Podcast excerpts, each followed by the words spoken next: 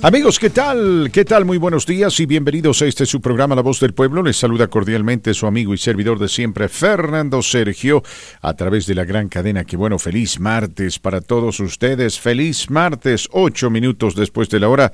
Recuerde, estamos al aire a través de la 97.7 frecuencia modulada, 2 y 80 de amplitud modulada y el Internet. Usted nos puede escuchar buscándonos en TuneIn Radio bajo KBN todo en mayúscula. Buenos días, Marco Martínez. Bienvenido al programa. Muy excelente. Buenos días. Feliz martes bajo cielo nublado, Fernando Sergio. Se acerca el pronóstico de lluvia comenzando hoy en la noche, mañana y jueves, Fernando. Muy bien, tenemos que ir a la primera pausa musical, mis amigos, pero al regresar compartimos los titulares más importantes del momento. Les recuerdo que a eso de las 11.25 estaremos conversando con el gobernador de Colorado, el señor Jared Polis. Gracias amigos, eh, continuamos. Eh, buenos días para todos ustedes. Eh, al aire con Fernando Sergio y la voz del pueblo. A ver, Marquito, cuénteme qué es lo que pasa en el México lindo y querido. por favor, como dicen ahí. Por favor. Un juez ordena al gobierno vacunar contra COVID-19 a todos los menores de 18 años, Fernando Sergio. Ah, caray. Pero la hay esa vacuna. ¿Y qué pasará con esto?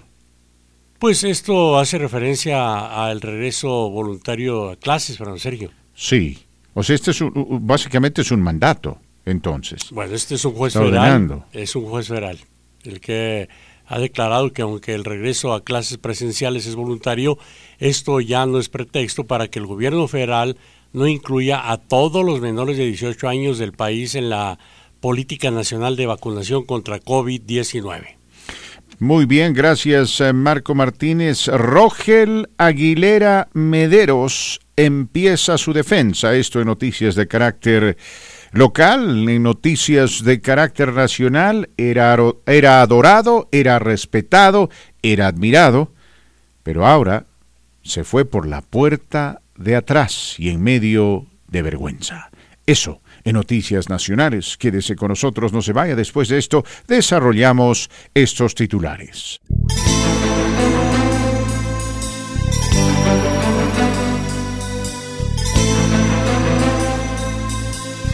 Seis minutos después de la hora les cuento noticias eh, de carácter nacional que el eh, ex director técnico de los Raiders eh, de Oakland, John Gruden, quien ganó un supertazón con los Buccaneers de Tampa Bay, tuvo que renunciar a su puesto luego de que se descubrieran múltiples correos electrónicos que envió donde eh, se denotan comentarios racistas, homofóbicos, misóginos y demás. Un lenguaje que simplemente no es apropiado para ninguna persona en ningún sitio de trabajo. La mala suerte de Gruden es que él no era objeto de la investigación. Esta investigación se inició en contra del equipo Washington Football Team después de las denuncias de varias mujeres de prácticas de hostigamiento e intimidación en contra de las empleadas en ese equipo. Entonces la NFL contrató un equipo investigativo que empezó a revisar correos electrónicos para ver eh, qué tipo de violaciones se habían cometido y desde, y desde cuándo. Y en el proceso se encontraron con estos correos de John Gruden, que fueron enviados al entonces presidente del Washington Football Club, el eh, señor Allen, y consecuentemente tuvieron que saltar a la palestra, salir a la luz. Es francamente vergonzoso desde todo punto de vista ver la forma como John Gruden se refiere a una serie de actores dentro del fútbol americano y fuera del fútbol americano, porque en uno de esos correos insulta y de manera grosera al entonces vicepresidente eh, Joe Biden. En noticias eh, de carácter eh, local, mis queridos amigos, el trailero, el hombre quien provocó un terrible accidente que causó la muerte de cuatro personas en la Interestatal 70, inicia hoy su defensa. Sí, la Procuraduría ha presentado todos los argumentos necesarios en su caso y ahora le compete a la defensa tratar de mitigar lo que parece indicar, por lo menos de acuerdo a la evidencia, una falta total eh, de sentido común y responsabilidad de parte de este hombre que sabemos nunca tuvo la intención de cometer eh, este terrible accidente. Simplemente, dice él, le fallaron los frenos, pero nunca tomó las medidas que se supone eh, se tienen que adoptar en relación a este tipo de, de situaciones, ¿no? Porque estos conductores están entrenados para esto. En fin, Rogel Aguilera Mederos está enfrentando 41 cargos en su contra. La voz del pueblo, mis amigos, a través de la gran cadena, que bueno, gracias por escucharnos, gracias por estar con nosotros, gracias por formar parte de esta la gran cadena de la voz del pueblo. Vamos a hacer el paréntesis correspondiente, como les había anticipado, para dar la bienvenida a nuestro buen amigo, el eh, gobernador del estado de Colorado, el señor Jared Polis. Eh, señor gobernador, ¿cómo está? ¿Cómo le va? Bienvenido. Gracias por acompañarnos en esta mañana. Oh, el placer es mío y es un placer um, uh, ser aquí con, contigo esta mañana. Muy buenos días. Le agradecemos profundamente por hacer el esfuerzo de compartir estos minutos con nosotros hablando español. Sabemos que el inglés es su idioma nativo y original, pero bueno, eh, hace años ya que usted siempre ha hecho un esfuerzo ¿no? de hablar en español y eso lo apreciamos de verdad. Este 2021, gobernador, continúa siendo un año difícil, a pesar de los esfuerzos eh, del gobierno federal, de los esfuerzos de su gobierno estatal. El COVID-19 continúa causando problemas en nuestra comunidad. E, ¿En qué situación se encuentra Colorado en este momento mientras aproximamos el fin de año, es decir, el fin del 2021? COVID-19 sigue estando presente en nuestro estado y nuestro país y el mundo, al igual que el resto del mundo. E, está experimentando tasas de casos más altas que durante el verano. Ah, pero Colorado tiene la sexta tasa de casos de COVID-19 más baja del país, pero todavía muy alto.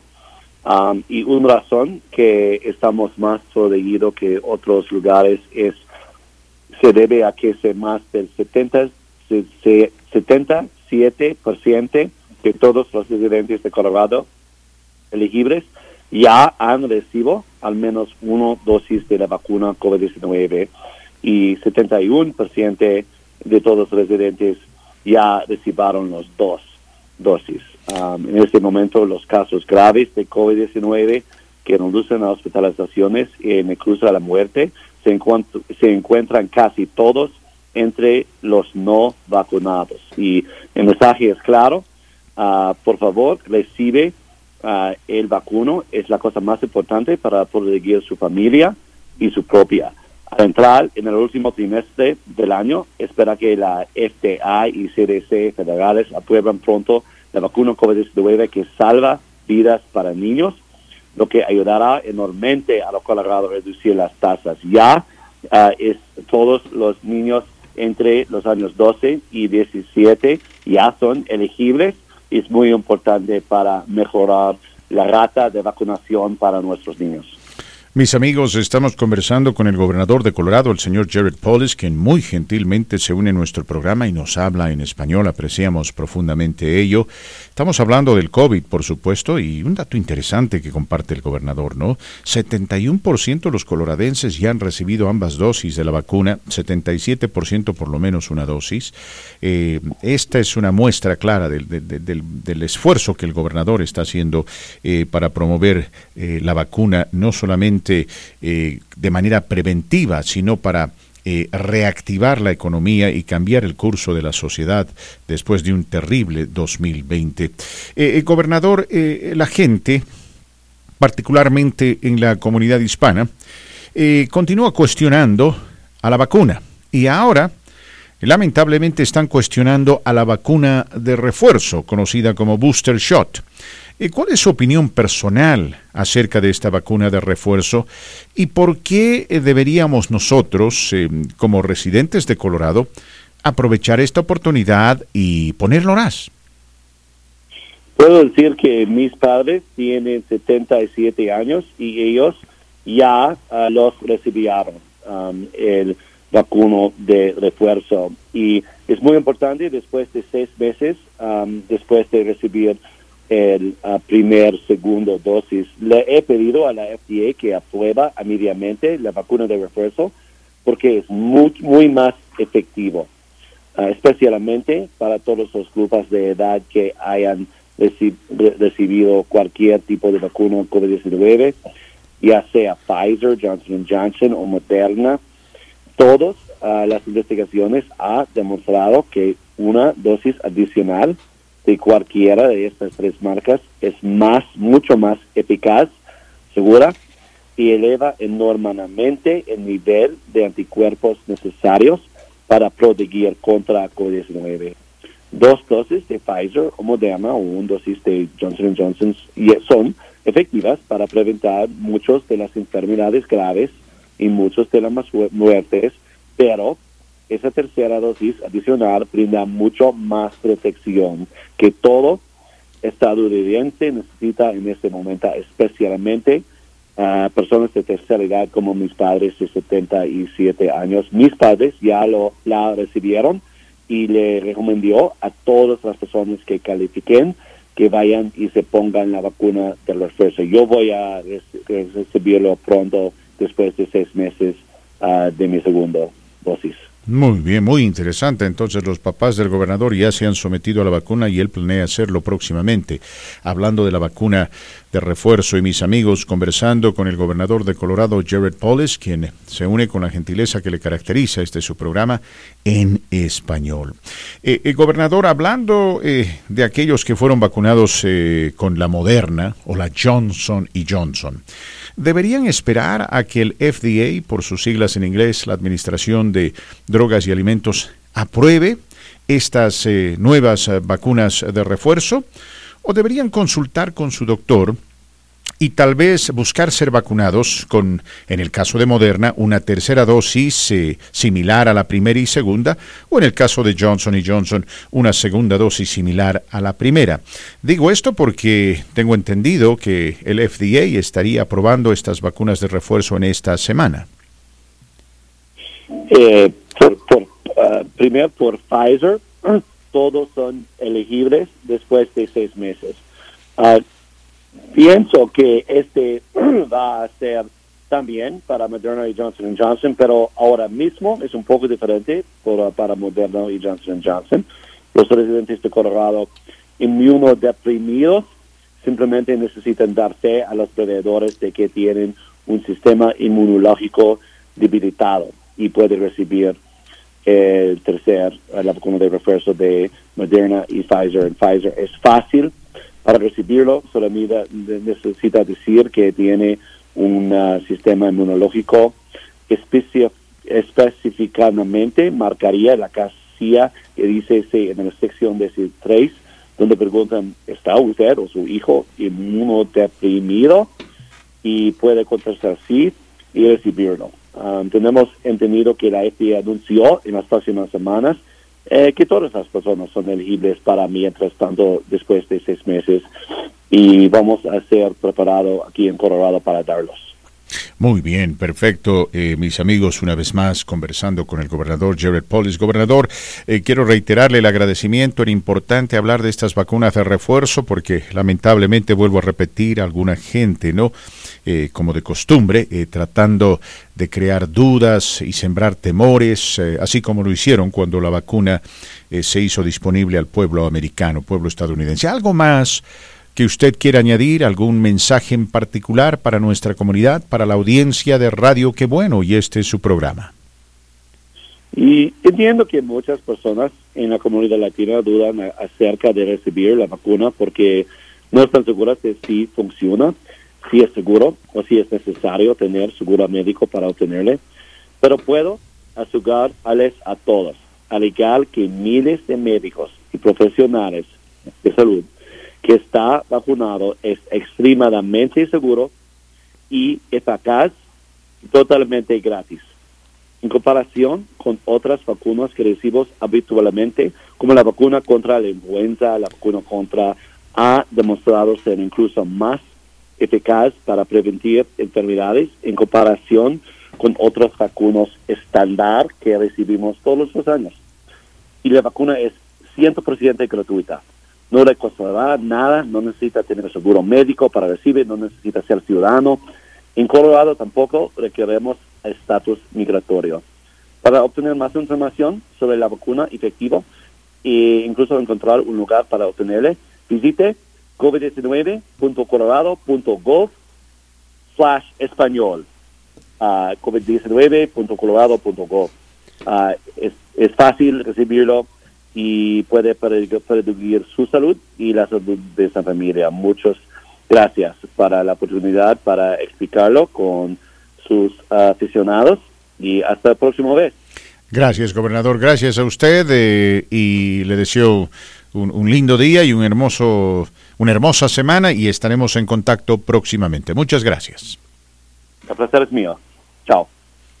Vamos a ir a una pausa musical. Marquito Martínez, luego continuamos. Charlábamos con el gobernador de Colorado, Jared Polis, quien subrayó, enfatizó la importancia de eh, la vacuna de refuerzo y eh, se enfocó en aquellos quienes eh, tienen problemas inmunológicos, ¿no? Si usted tiene un problema de salud que ha disminuido la capacidad de su sistema inmunológico, eh, por favor sométase a la vacuna de refuerzo cuanto antes, eh, conforme eh, a, las, a, a, los parámetros que en su momento estableció la Administración de Drogas y Alimentos. reitero el agradecimiento al gobernador, la pausa musical, regresamos. Agradecimiento al gobernador Marco Martínez. A ver, amplíame la nota que usted compartió al principio del programa acerca de México. Hablando de las vacunas del COVID-19, el juez uh, séptimo de distrito en el Estado de México destacó que los niños y adolescentes del país deben ser considerados población vulnerable al COVID-19 en su variante Delta debido a que no han sido vacunados y a que con el regreso de clases están más expuestos, por lo que concedió una suspensión definitiva para que las autoridades sanitarias incluyan a los menores de 18 años en la política y comiencen a vacunarlos contra el COVID-19. Creo que está en lo cierto, ¿no, Fernando Sergio? Yo creo que sí, ¿no? Yo creo que sí, porque aquí se trata de proteger a los jóvenes. Contra lo que... Se trata de proteger a los niños, se trata de proteger las escuelas, profesores y demás. Sí, pero recuerdo el mensaje de López, del presidente mexicano López Obrador eh, cuando anunció el regreso a clases diciendo los menores están menos expuestos al COVID-19. Recordar a Fernando Sergio. Y aquí pues él hizo una crítica constructiva que todos están expuestos a contraer el COVID-19 y hoy más que nunca, Fernando Sergio. Pero bueno, ojalá tengan las suficientes vacunas y de no ser así, pues que compre más vacunas o solicite más vacunas, Fernando. Bueno, ese es, eh, a ver, eh, cuando el presidente expresa su opinión, es una opinión personal, ¿no? No, no creo francamente que sea una opinión científica. Sí, personal, ah, eh, bueno, lo hace, mm, mm, lo hace, creo yo, con, ah, con el afán, este, de tratar de, de, crear la, impresión de que no hay riesgo. no hay riesgo, ¿no? Para los menores de edad en México. Sí. Al regreso a clases. Pero... Pero bueno, eh, más vale prevenir que lamentar, porque cuando él dice los menores son menos propensos a contraer el COVID, eh, no precisamente los exime de toda posibilidad. Existe el riesgo, existe el riesgo y ese riesgo se tiene que minimizar. Así que en este sentido creo que el juez está en lo correcto. ¿Apelará esta decisión el presidente Obrador? ¿Qué cree usted? Mm, no creo, Fernando Sergio. No creo que apele esta decisión, le soy sincero. Eh, claro, en su resolución, que puede ser impugnada por las autoridades federales, el juez también señaló que aunque el amparo fue solicitado por una menor de edad, concedió la suspensión para beneficiar a todos los menores del país porque se debe priorizar su derecho a la salud al tratarse de un aspecto que aqueja a la colectividad y no solo a la adolescente que tramitó el juicio de garantías. Mm, muy bien. Bueno, vamos a ver qué pasa. Por el momento creo que hay que obedecer la orden del juez, ¿no? Sí, pero digo, el problema es habrá suficientes vacunas. Esa es una muy buena pregunta. A mí, que creo que yo sepa, en, en, México siguen esperando por las vacunas Sputnik. Los 25 millones. Sí. Y en este caso no creo que tenga la culpa el presidente Obrador, me parece que la culpa la tiene Rusia porque no pueden o no saben cómo fabricar vacunas en masa. Ya no se ha Están atrasados en todo lado. Sí, pero ya no se ha hablado al respecto, en serio, de esa cantidad que supuestamente había comprado. Eh, lo hizo oficial, recuerden Marcelo Ebrard, eh, lo hizo oficial que se compraron 25 millones de esa vacuna rusa. Y hasta hoy pues no, han recibido cantidades, pero no los 25 millones que hablaron.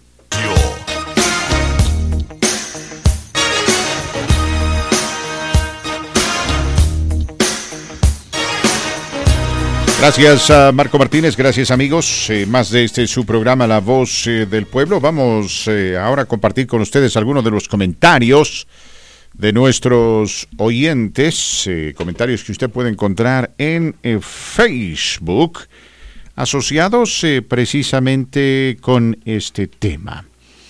A ver, ayer al enterarme de la renuncia de Gruden en medio de este escándalo, subí un afiche hace 16 horas a la página Facebook de este su programa que se llama Fernando Sergio.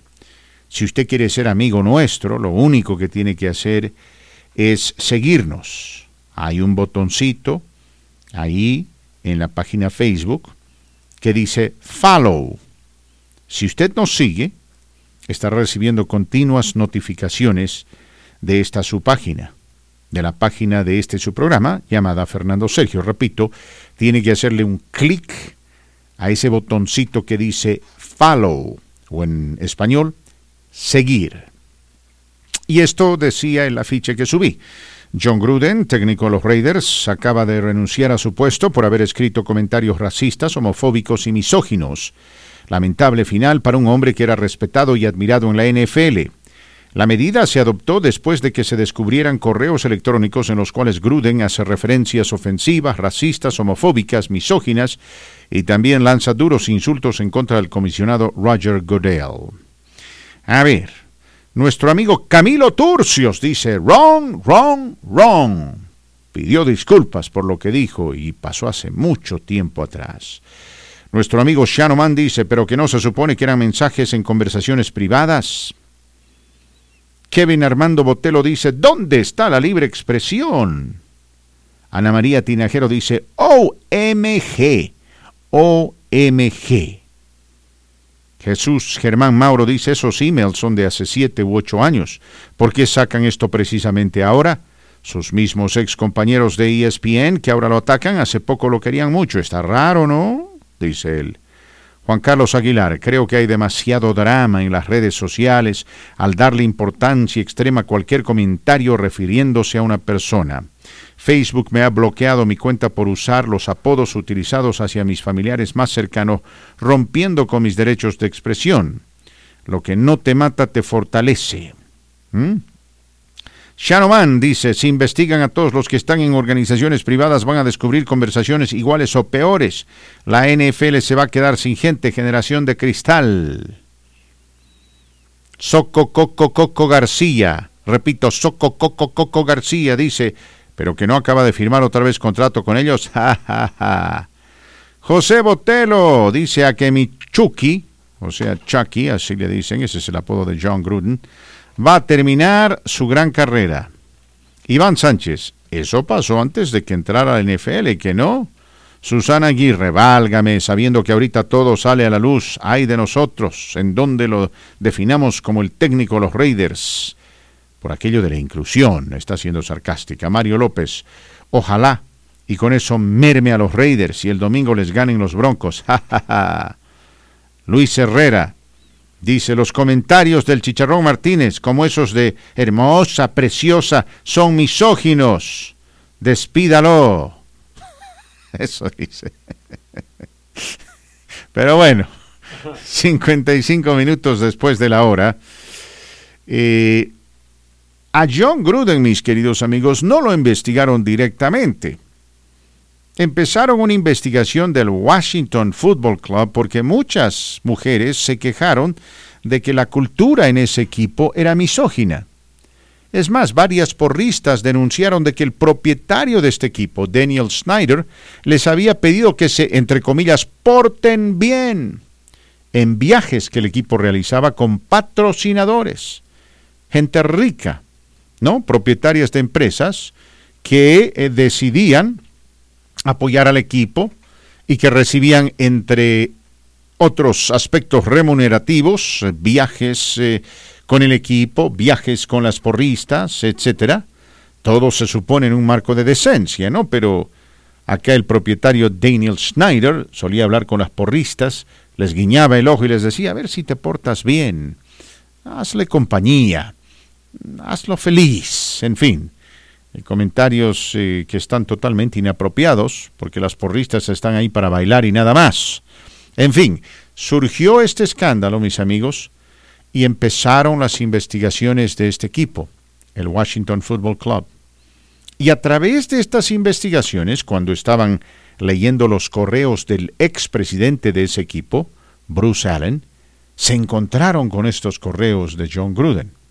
Y como John Gruden es hoy por hoy director técnico de los Raiders, tuvieron que sacar esto a luz.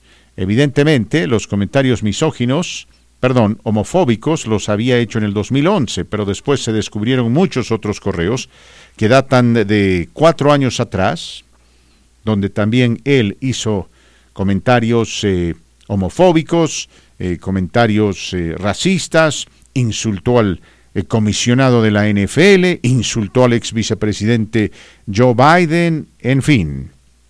También cuestionó el reclutamiento de jugadores gay de manera ofensiva. He ahí el problema. Si John Gruden hubiese expresado, digamos, su rechazo al reclutamiento de jugadores gay por parte de la NFL, sin necesidad de utilizar términos peyorativos, la verdad, no podrían sacarlo del equipo. No podrían, porque no hay ningún tipo de violación ahí, ¿no? Él tiene derecho a pensar, creer, sentir lo que quiere. ¿Mm?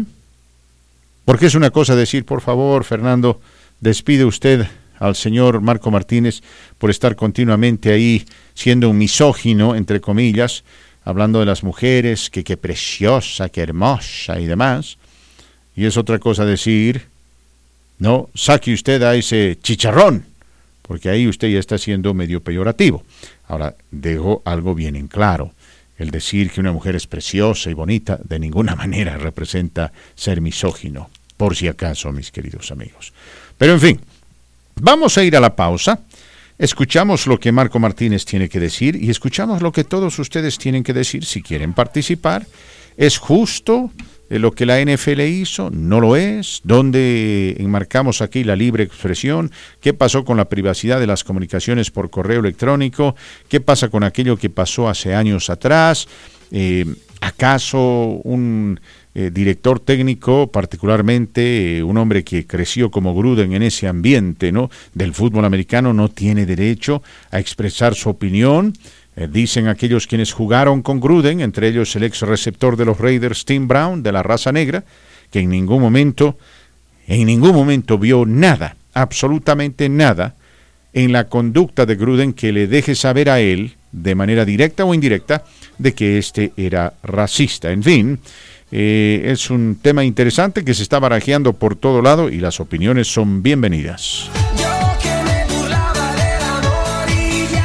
KBNO 1280 AM y 97.7 FM Denver. KAVA 1480 y 107.5 Pueblo a la segunda hora de este su programa La Voz del Pueblo, seis minutos después de la hora. Gracias por acompañarnos. Recuerde, 97.7 frecuencia modulada, 1280 de amplitud modulada y el internet.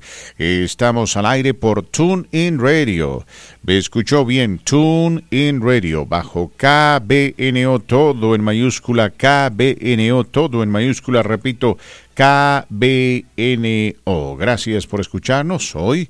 En este día estamos hablando de la renuncia de John Gruden como director técnico de los Raiders después de haberse descubierto un montón de correos electrónicos que él envió al entonces presidente de los Washington Redskins, hoy en día Washington Football Club, donde hace comentarios misóginos, homofóbicos, racistas e insulta al comisionado Godell, Roger Godell, comisionado de la NFL. Ahora, esos correos se enviaron en el 2011, 2012, 2013, 14, 15 y 16, antes de que él regresase a la NFL. Sin embargo, porque él hoy por hoy es técnico de los Raiders, mis queridos amigos, la NFL se vio obligada, se vio obligada a notificar a los Raiders y los Raiders se han visto obligados a despedirlo. ¿Será una cuestión de la generación de cristal? ¿O será una cuestión de una violación de los cánones de decencia más importantes asociados con cualquier trabajo?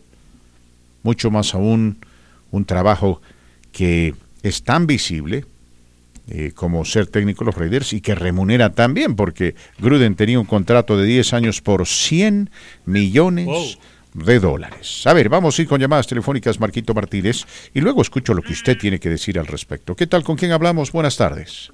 ¿Cómo estás, Fernando? ¿Cómo estás, mi amigo? Oye, Fernando, este cuate renunció por bocón, ¿verdad? Bueno, ahora yo te voy a preguntar algo a ti.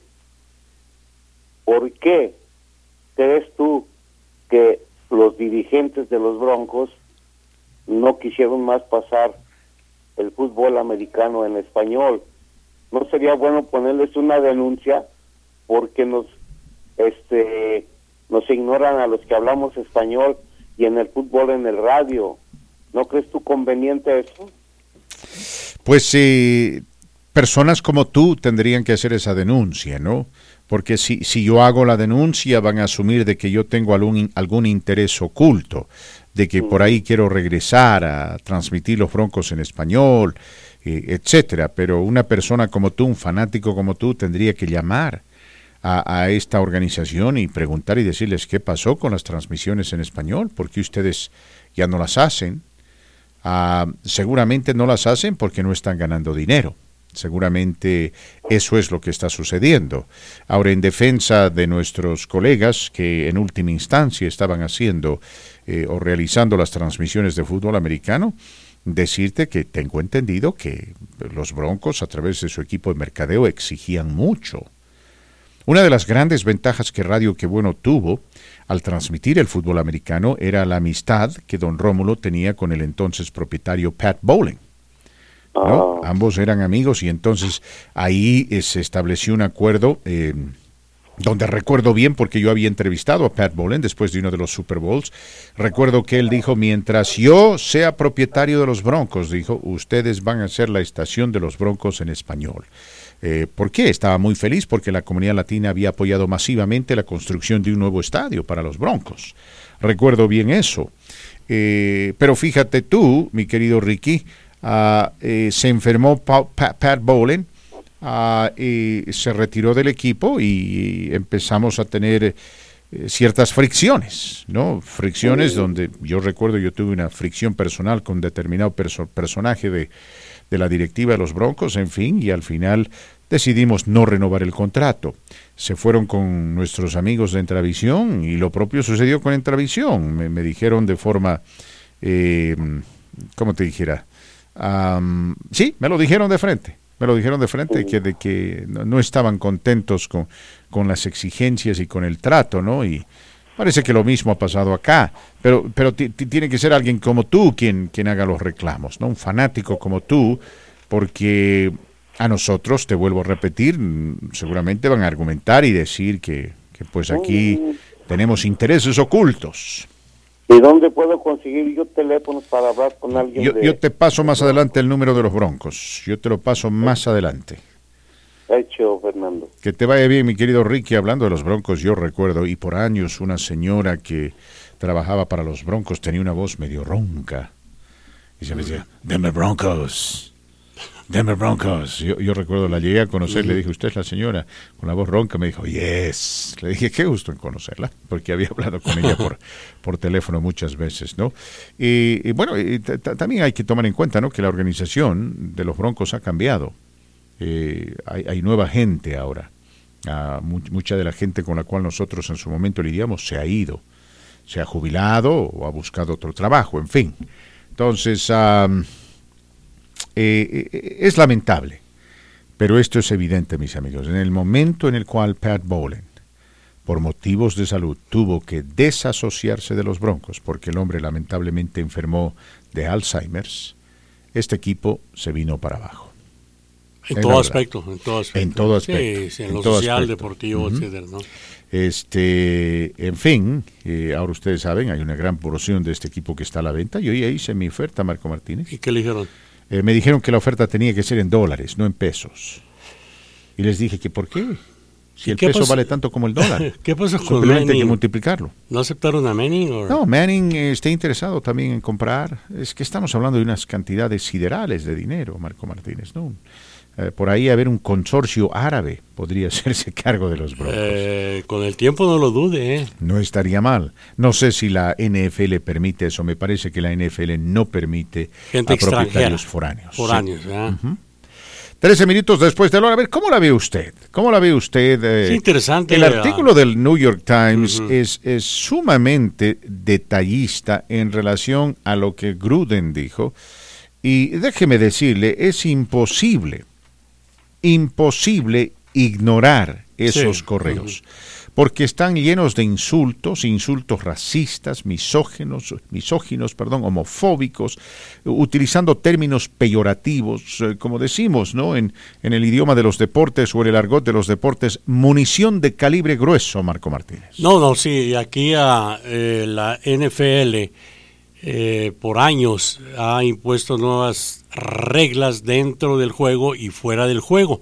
Eh, comentaristas, analistas, saben, tienen que tener cuidado con lo que hablan al aire, los comentarios que hacen respecto a X equipo, X jugador y los mismos jugadores, Fernando Sergio, lo saben, que son ah, de alguna forma no espiados, ¿no? sino que vigilados que tengan cuidado lo que hablan, su comportamiento fuera de la cancha de juego también. Eh, ¿Cuántos no han sido ya despedidos de sus equipos por mm. cometer actos de violencia doméstica, etcétera? ¿Usted se eh, acuerda, se acuerda hablando de, violencia doméstica, se acuerda, Marco, cómo vimos ese video donde este, hoy en día ex jugador del NFL, pero le mete tal golpe de puño a su mujer en el elevador, la desmaya, mis amigos, pero es un golpe de puño eh, donde se puede ver la rabia, la ira, la bronca que este hombre tiene en contra de esta mujer, la, la, la, noquea. Sí, están tratando de mantener la, limpiar la imagen de la NFL, teniendo cuidado con los... Ah, jugadores, incluyendo, recuerda el, caso este del eh, intermedio musical del Supertazón donde actuó la Janet Jackson, sí. Cuando se le cae el... donde muestra ahí el seno izquierdo. Eh, sí, sí, que fue accidente, yo creo que fue un accidente. Justin Bieber estaba ahí también. Eh, cómo fue criticada, cómo, cómo criticaron a la misma NFL, etcétera. Era una renuncia inminente, renuncia por motivos de salud. Ah, ahora, mire, yo, le digo lo siguiente. Fuera de lugar. Yo recuerdo cuando el ex mariscal de campo de los 49ers, Colin Kaepernick, decidió no eh, respetar ah, el himno nacional de los Estados Unidos de América y yo fue uno de los que me opuse tenazmente a esto y lo critiqué, pero nunca lo insulté critiqué a todos esos jugadores porque me parecía algo totalmente inapropiado, faltarle el respeto a, la bandera estadounidense. Al final tomaron la decisión de hincarse, que es una señal también de respeto, distinta a la de ponerse de pie. Correcto. y, entendí esto, sé que muchos de esos jugadores son multimillonarios, eh, gracias al NFL, sé que muchos de ellos eh, tienen el menor eh, interés en la justicia social, hacen las cosas simplemente por quedar bien con el prójimo o por continuar promocionando los productos que les permiten ganar más dinero. El movimiento se, se convirtió en un movimiento internacional en contra del racismo y en ese sentido pues aplaudimos la medida, ¿no? Eh, pero, pero vuelvo a repetir, las críticas que en lo personal y que muchos otros virtieron no tuvieron ningún tipo de tono racista. leyendo leyendo los, los correos electrónicos de Gruden, me, encontré con, con, correos racistas, ¿no? Es decir, a un... Homofóbicos, como usted lo dijo. al líder de...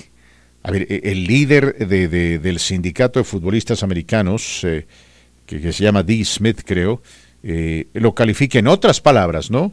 Eh, pero lo califica de labios de morcilla. Es decir, dice que los labios de este, de este, de este hombre se, se asemejan a, a un par de ruedas Michelin. O sea, ¿qué es lo que quiere decir con eso? Que son labios gruesos, ¿verdad? Sí, esa es una particularidad de mucha gente afroamericana. Eh, es como si eh, hubiese argumentado acerca de nosotros los latinos, tratando de, ah, no sé cuáles son las características propias de los latinos, tal vez. no sé, no sé, el color de la piel, eh, la altura, podía haber dicho algo, algo ofensivo acerca de nosotros los latinos. Y estoy seguro que ningún mexicano hubiese sido feliz o ningún latino se hubiese sentido feliz al escuchar ese tipo de comentarios. Aquí lo, lo curioso que es un triste caso y tenía que ocurrir con la organización de los chicos malos del fútbol, como les llaman, los Raiders, pero en serio. Que aquí ellos no tienen la culpa de nada, absolutamente. Eh, yo estoy de acuerdo con lo ocurrido, que renuncie. Si no, pues iba, iba a ser obvio despedido por la presión. Pero aquí se está sentando un, ejemplo, un precedente, Sergio, para otros uh, coaches, otros uh, asistentes, uh, gente que está involucrada dentro del organismo de la NFL, como digo, dentro y fuera del campo de fútbol. Ya, ya ve cómo han impuesto nuevas reglas también puedes celebrar el, el, touchdown, pero hasta cierto punto. No, puedes, no eh, puedes mucho menos tocar al, al árbitro. Claro, pero en, eso de la celebración me parece ya una exageración, ¿no? Que, la, que, que celebren como les da la gana. Eh, eso no ofende a nadie, hombre. Eh, lo de Gruden es simplemente inconcebible, no se puede justificar, no se puede defender. mis queridos amigos. Y estos son los correos que se están dando a luz. Seguramente hay algunos otros que no se van a dar a luz. Y yo pienso que John Gruden es el ejemplo o, el microcosmo de lo que sucede a menudo en la NFL, porque la NFL, el fútbol americano tiene esa cultura, ¿no? La, cultura de los eh, de, los universitarios eh, atletas, les dicen en inglés eh, aquí en este país, frat boys, ¿no? Esos ah, tipos eh, que están acostumbrados a, reunirse solamente con hombres eh, eh, porque practican tal o cual deporte, o lo, que sucedía en el ejército, cuando yo estaba en el ejército, donde cada, cada de tres palabras es un disparate. Y la forma como hablan de las mujeres y los demás es extremadamente ofensiva, ¿no? Extremadamente ofensiva. Representa un insulto a la inteligencia, mis queridos amigos. Pero así marchan las cosas en la NFL y eh, John Gruden, por, por su propia culpa, cayó en el, en el sótano, ha, tenido que renunciar a su trabajo. No sé cómo usted la ve. ¿Será una injusticia? ¿Será que esta generación es de cristal? ¿O será que en este particular caso Gruden simplemente cruzó la frontera infranqueable? 27 minutos después de la hora, hoy eh, celebramos eh, el Día de Colón. Columbus Day, como le dicen. Y aquí también tenemos un problema. Porque usted sabe que en su momento eh, celebrábamos la llegada de Colón aquí a los Estados Unidos y al mundo, al mundo, al continente americano, ¿no? continente americano. Eh, y lo que se suponía eh, representaba a la llegada de la civilización. 12 de octubre, Día de la Raza, Día de la Hispanidad, Día de Cristóbal Colón, porque descubrió América. Sin embargo, en los años recientes, ah, pues esto ha causado un debate acerca de la justicia social, acerca del racismo. Eh, en su momento empezaron eh, grupos aquí en los Estados Unidos de América a expresar eh, su rechazo a lo que hizo y a lo que trajo Cristóbal Colón a quien Marco Martínez lo acusaron de racista y eh, dejaron en claro que él trajo con, con en sus barcos, ¿no? aquí cuando llegó a, descubrir América, eh, trajo un montón de maleantes que violaron, que mataron, que robaron, que destruyeron. Eh, entonces, literalmente vino a colonizar. Y dicen, eh, ¿por qué vamos a recordar a Cristóbal Colón con tanto cariño? ¿Por qué vamos a exaltarlo a un punto de la reverencia? Eh, si él trajo con él, o él representa a través de su llegada al continente americano eh, lo peor de España. Dicen, este, este hombre trajo a lo peor de España. Y él fue el, el principio de dolores aquí en el continente americano, principalmente para la gente nativa, para los indígenas. Día de la raza, como le llaman también. Día de la hispanidad. ahora, claro, le han cambiado el nombre porque eh, lo que se conoce como Día de la Raza, Día de la Hispanidad, se conocía como Columbus Day.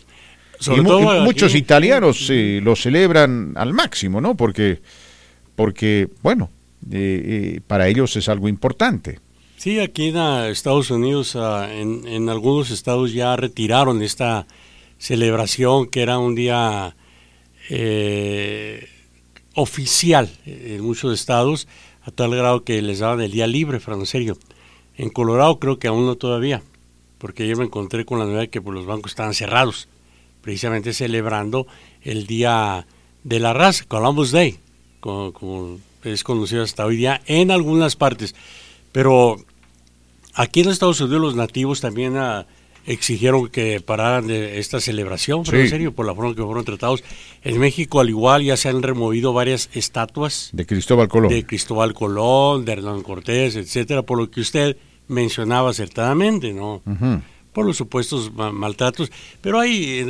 maltratos, abusos, violaciones de los derechos, ah, eh, eh, una serie eh, de actividades que van en contra de los principios más fundamentales de la decencia y el respeto ajeno, ¿no? Sí, pues, y, mucha, mucha gente está en contra, incluyendo la esposa del presidente López Obrador, eh, Beatriz Gutiérrez, que es la que abiertamente se declaró en contra de esta celebración, Fernando Sergio. Mm.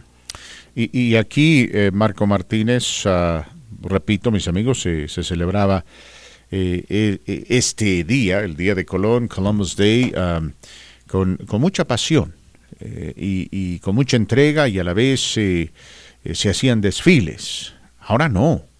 Ahora es un tema muy controvertido. Muchos italianos ¿no? se opusieron a esto eh, y, dijeron que, que, lo de Colón simplemente era eso, una celebración del principio de la civilización en América y que al fin y al cabo estamos juzgando a Cristóbal Colón desde una perspectiva del siglo XX o del siglo XXI y que deberíamos recordar la época en la cual él vivía. Digo los italianos porque ustedes saben que Cristóbal Colón nació en Génova, en Italia, más allá de que se haya transportado en barcos españoles. Pero en fin, civilización o no, el mercado de bienes raíces sigue haciendo noticia, porque un día escuchamos una cosa y otro día escuchamos otra cosa. Un día dicen que los precios están bajando, otro día nos dicen que los precios están subiendo. Pero bueno, en un mercado tan volátil es importante recibir consejos, ah, recibir orientación para la compra, eh, la venta de una vivienda, refinanciamiento en este último tramo del 2021 y ahora que estamos ya avisorando el 2022. Para ese efecto está aquí nuestra buena amiga Yeshabet Quesada, quien va a conversar con Alejandra Cano. ¿Cómo estás, Yeshabet? Bienvenida, te escuchamos. Muchas gracias, Fernando, a ti y a todo el auditorio. Gracias por este espacio. Nos hemos ya contactado con Alejandra Cano de Select Realty, que cada martes nos da consejos prácticos e información, conocimiento en general que tenemos que saber acerca de la compra y la venta eh, así como eh, refinanciación de cualquier propiedad. Muchísimas gracias por acompañarnos, Alejandra, esta mañana. ¿Cómo estás con el frito? Agustísimo, ¿y tú? Ah, ¿Así te gusta el, clima? Me fascina el frío, sí. El frío y el calor, todo me gusta porque ya cuando viene el frío, pues ya está muy a gusto, ¿no? Sí, bueno, hay que... Ya sacas el chocolate, abuelita. Ya sacas la dotación de todo buen mexicano, chocolate, abuelita, a la, la sábana del tigre, no, ¿cómo se llama? San ¿Ah, Marcos, el gobierno San Marcos. claro, por favor. El asadero, si eres del norte, la cochinita pil, si eres de más. Sí, cómo no, y el, y el champurrado también, por ahí a muchos nos gusta. Aparte puede estar uno más gordilla tantito. Pues nada, es, es nada Señora, más temporada. aproveche. Aproveche, señora.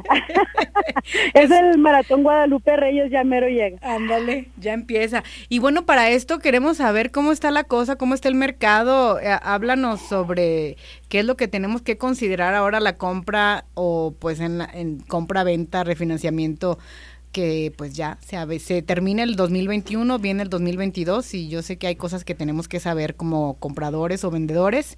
Y antes de empezar de lleno, vamos a decir tu teléfono por si cualquier persona ya tiene alguna pregunta, quiere enviártela por mensaje de texto, es lo ideal, que es el 720. 560 2187. A ver, corrígeme por favor, Alejandra. Perfecto, si te lo sabes. 720, ah, te voy, te voy a dar un 10. A ver. 720.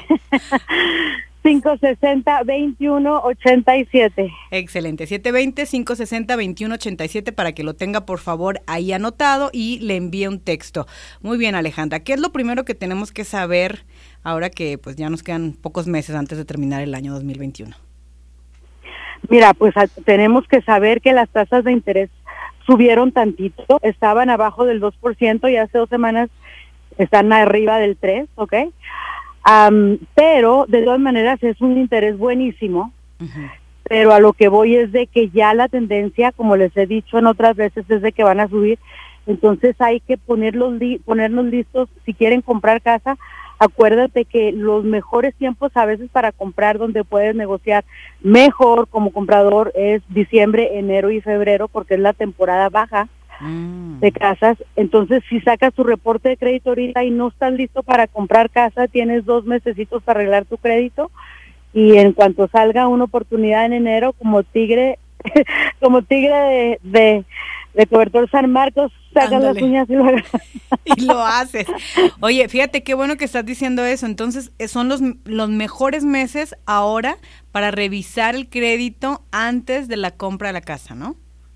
Sí, y sobre todo acuérdate que siempre les digo a las personas que son self-employed, porque eh, tú sabes que no nos gusta pagar taxes, pues a nadie nos gusta darle dinero al, al gobierno, pero mucha gente gana mucho dinero, pero pone muchos gastos. por ejemplo, tengo personas que, que tienen trabajo y aparte negocio y en lugar de tener ganancia los dos, ganan 80 mil en un trabajo y ponen 40 mil de pérdida del negocio.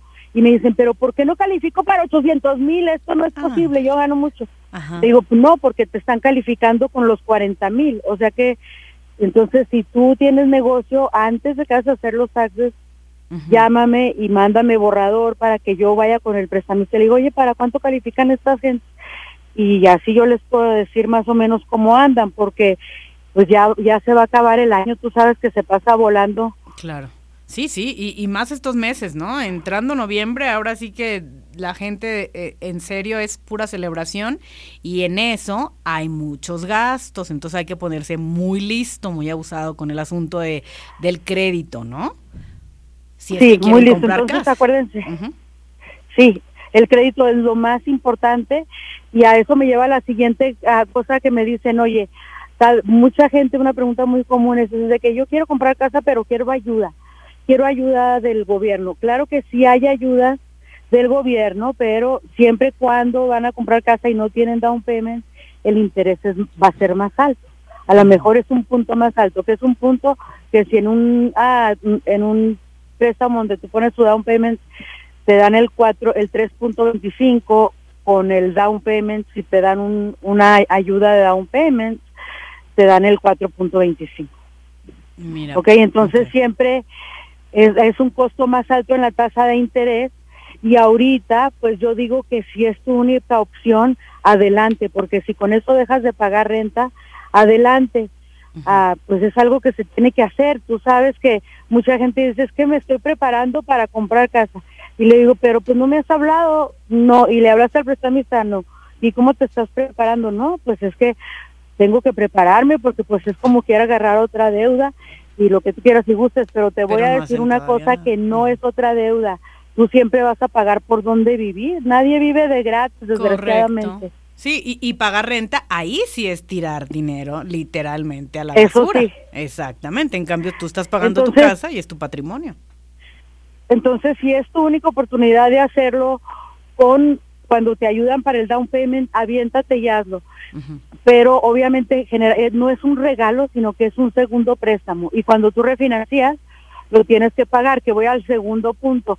las personas que agarraron ayudas para down payment, para comprar casa hace año y medio, dos años, todavía año y tres meses. Es increíble lo que han aumentado las casas nuevas. Ahorita te digo una cosa, pero gentes que agarraron ayudas de down payment ahorita si refinancian están agarrando pues bastante mejor pago porque tienen esa tasa de interés más alta.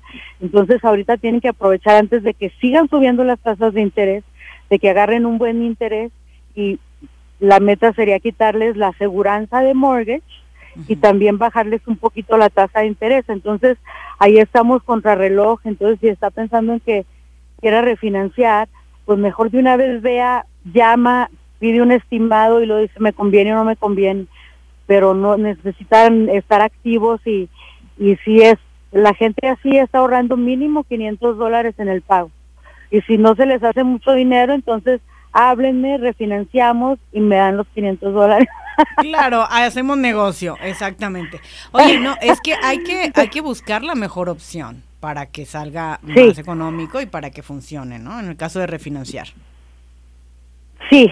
Ahora, este, déjame, vamos a dar mi teléfono para la gente que quiera necesita mandarme texto porque de repente ando todo el día corriendo y pero de, sí siempre llego a mis textos y de repente si se me va la onda me pueden recordar no importa porque así tengo como gente que se, siente y todo porque a veces no alcanzo a llamar a la hora que dije o lo que sea pero pues mando una disculpa y digo ya qué hora se puede llamar y ya no ya no se desmoleste entonces pues yo con mucho dolor y pena no tengo tiempo para juegos ves Claro, no, yo entiendo. Lo pues, ideal. ya no les llamo. Correcto. Pues ya no les llamo, pues, o sea, o quieren o no quieren, porque pues es negocio serio. Sí. Pero yo sí hago la lucha por siempre regresar llamadas, no crean que desprecio. No, no, y eh. por hacer el mejor trato, eso me consta. Claro. Entonces, sí, definitivamente para que anoten este teléfono, que es el de Alejandra Cano, y como bien dice ella, envíenle primero el mensaje de texto con la información, la hora en que les puede regresar la llamada, etcétera, ¿no? O el caso en particular, si están comprando, vendiendo o quieren refinanciar. Entonces el teléfono es el 720-560-2187. Repito el teléfono, 720-560-2187. 720-560-2187. También tienes una página, ¿verdad?, de internet donde pueden ver más información. Alejandra. Sí, sí, es My Denver Metro dreamhome.com, pero... Sí, te estamos escuchando. Pero si me pueden mandar, por ejemplo, mira, es como te digo, me estoy poniendo listo, pues no se ponga tanto listo, siempre va a tener de todas maneras el pago donde va a vivir, mejor vean dónde está en su crédito y para que si se tiene que arreglar, que se arregle, porque a veces a la gente le da ñaña a sacar el crédito, porque pues tú sabes que a veces uno es muy carajo. Exacto. no quiere pagar y se pues, enoja. Pues cómo no si conocemos a nuestra gente. Claro, claro. Entonces hay, que empezar, hay que empezar a arreglar eso y luego lo siguiente es que entonces las ayudas no son nomás para primeros compradores. Mucha gente cree que nomás son para primeros compradores, pero pueden también ser para segundos compradores. Entonces puede comprar con ayuda y eh, para un préstamo FHA.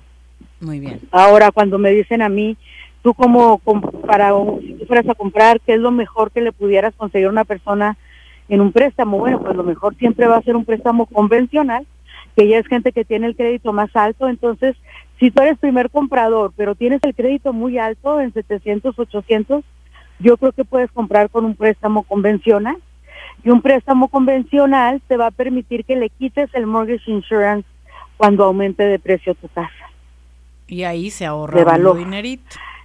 Mínimo 400 dólares. Oye, en una casa donde tu pago es de 3.500 dólares, pagas casi 6.000, perdón, 600 al mes de mortgage insurance. claro, no, no, es un, es un ya, ya con eliminar eso, sí, ya con, con eliminar eso es ganancia.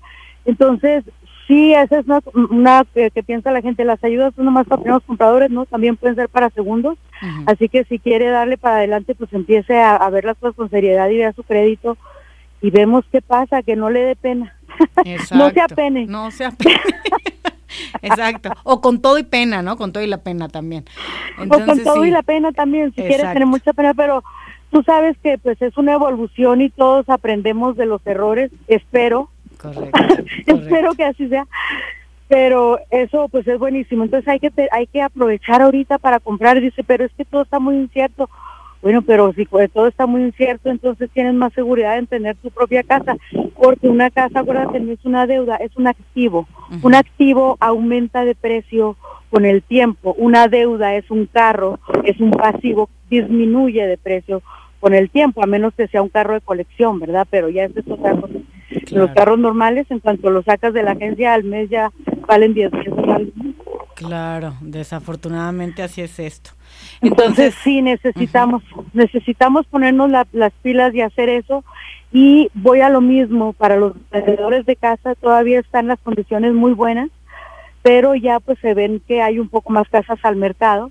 Entonces, mientras más casas van saliendo y mientras más va subiendo la tasa de interés, menos gente va a calificar para precios más altos. Entonces, si has estado pensando que quieres vender tu casa y no has querido, pues la lucha, la lucha y, y a ver qué se puede hacer porque ahorita es cuando para que tengas pues la mano arriba como vendedor. exactamente. Y, como compradores pues hay que aprovechar algo estacional, que es la temporada baja. Hay veces que el que haga es el que la salió a ver cuando está la tormenta de nieve, ¿ves? Yo por eso cuando tengo casas que, que es un open house y si hay mucha nieve pero se puede manejar, yo voy y tengo el open house porque sé que la gente que va a llegar es porque quiere casa. Exactamente, la gente que va a llegar a, ver esa casa es porque realmente le interesa en ese en esas condiciones climatológicas. Es, estoy 100% de acuerdo contigo. Y además de cuando está bonito el día. Eh, sí, sí hay mucha oferta. Digo, hay mucha mucho tráfico, ¿no? Cuando el clima está muy bueno. Sí. Y es menos posible. Y cuando el clima está muy bueno, hay mucho tráfico, pero hay muchos vecinos metiches, esto, lo otro, ¿sí sabes cómo? Sí, sí.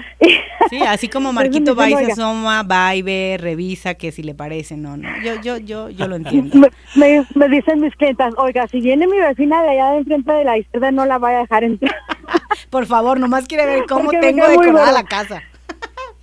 Oye, es, es, verdad. Y sabes que algo muy importante también que le quiero decir a todos nuestros radioescuchas, que tú les vas a dar el mejor trato, vas a luchar por lo mejor, por la mejor opción que puedan encontrar en la compra, venta o refinanciamiento. Esto es de verdad cierto y compruébenlo ustedes mismos. Entonces llámenle primero, mándenle un texto. 720 560 2187.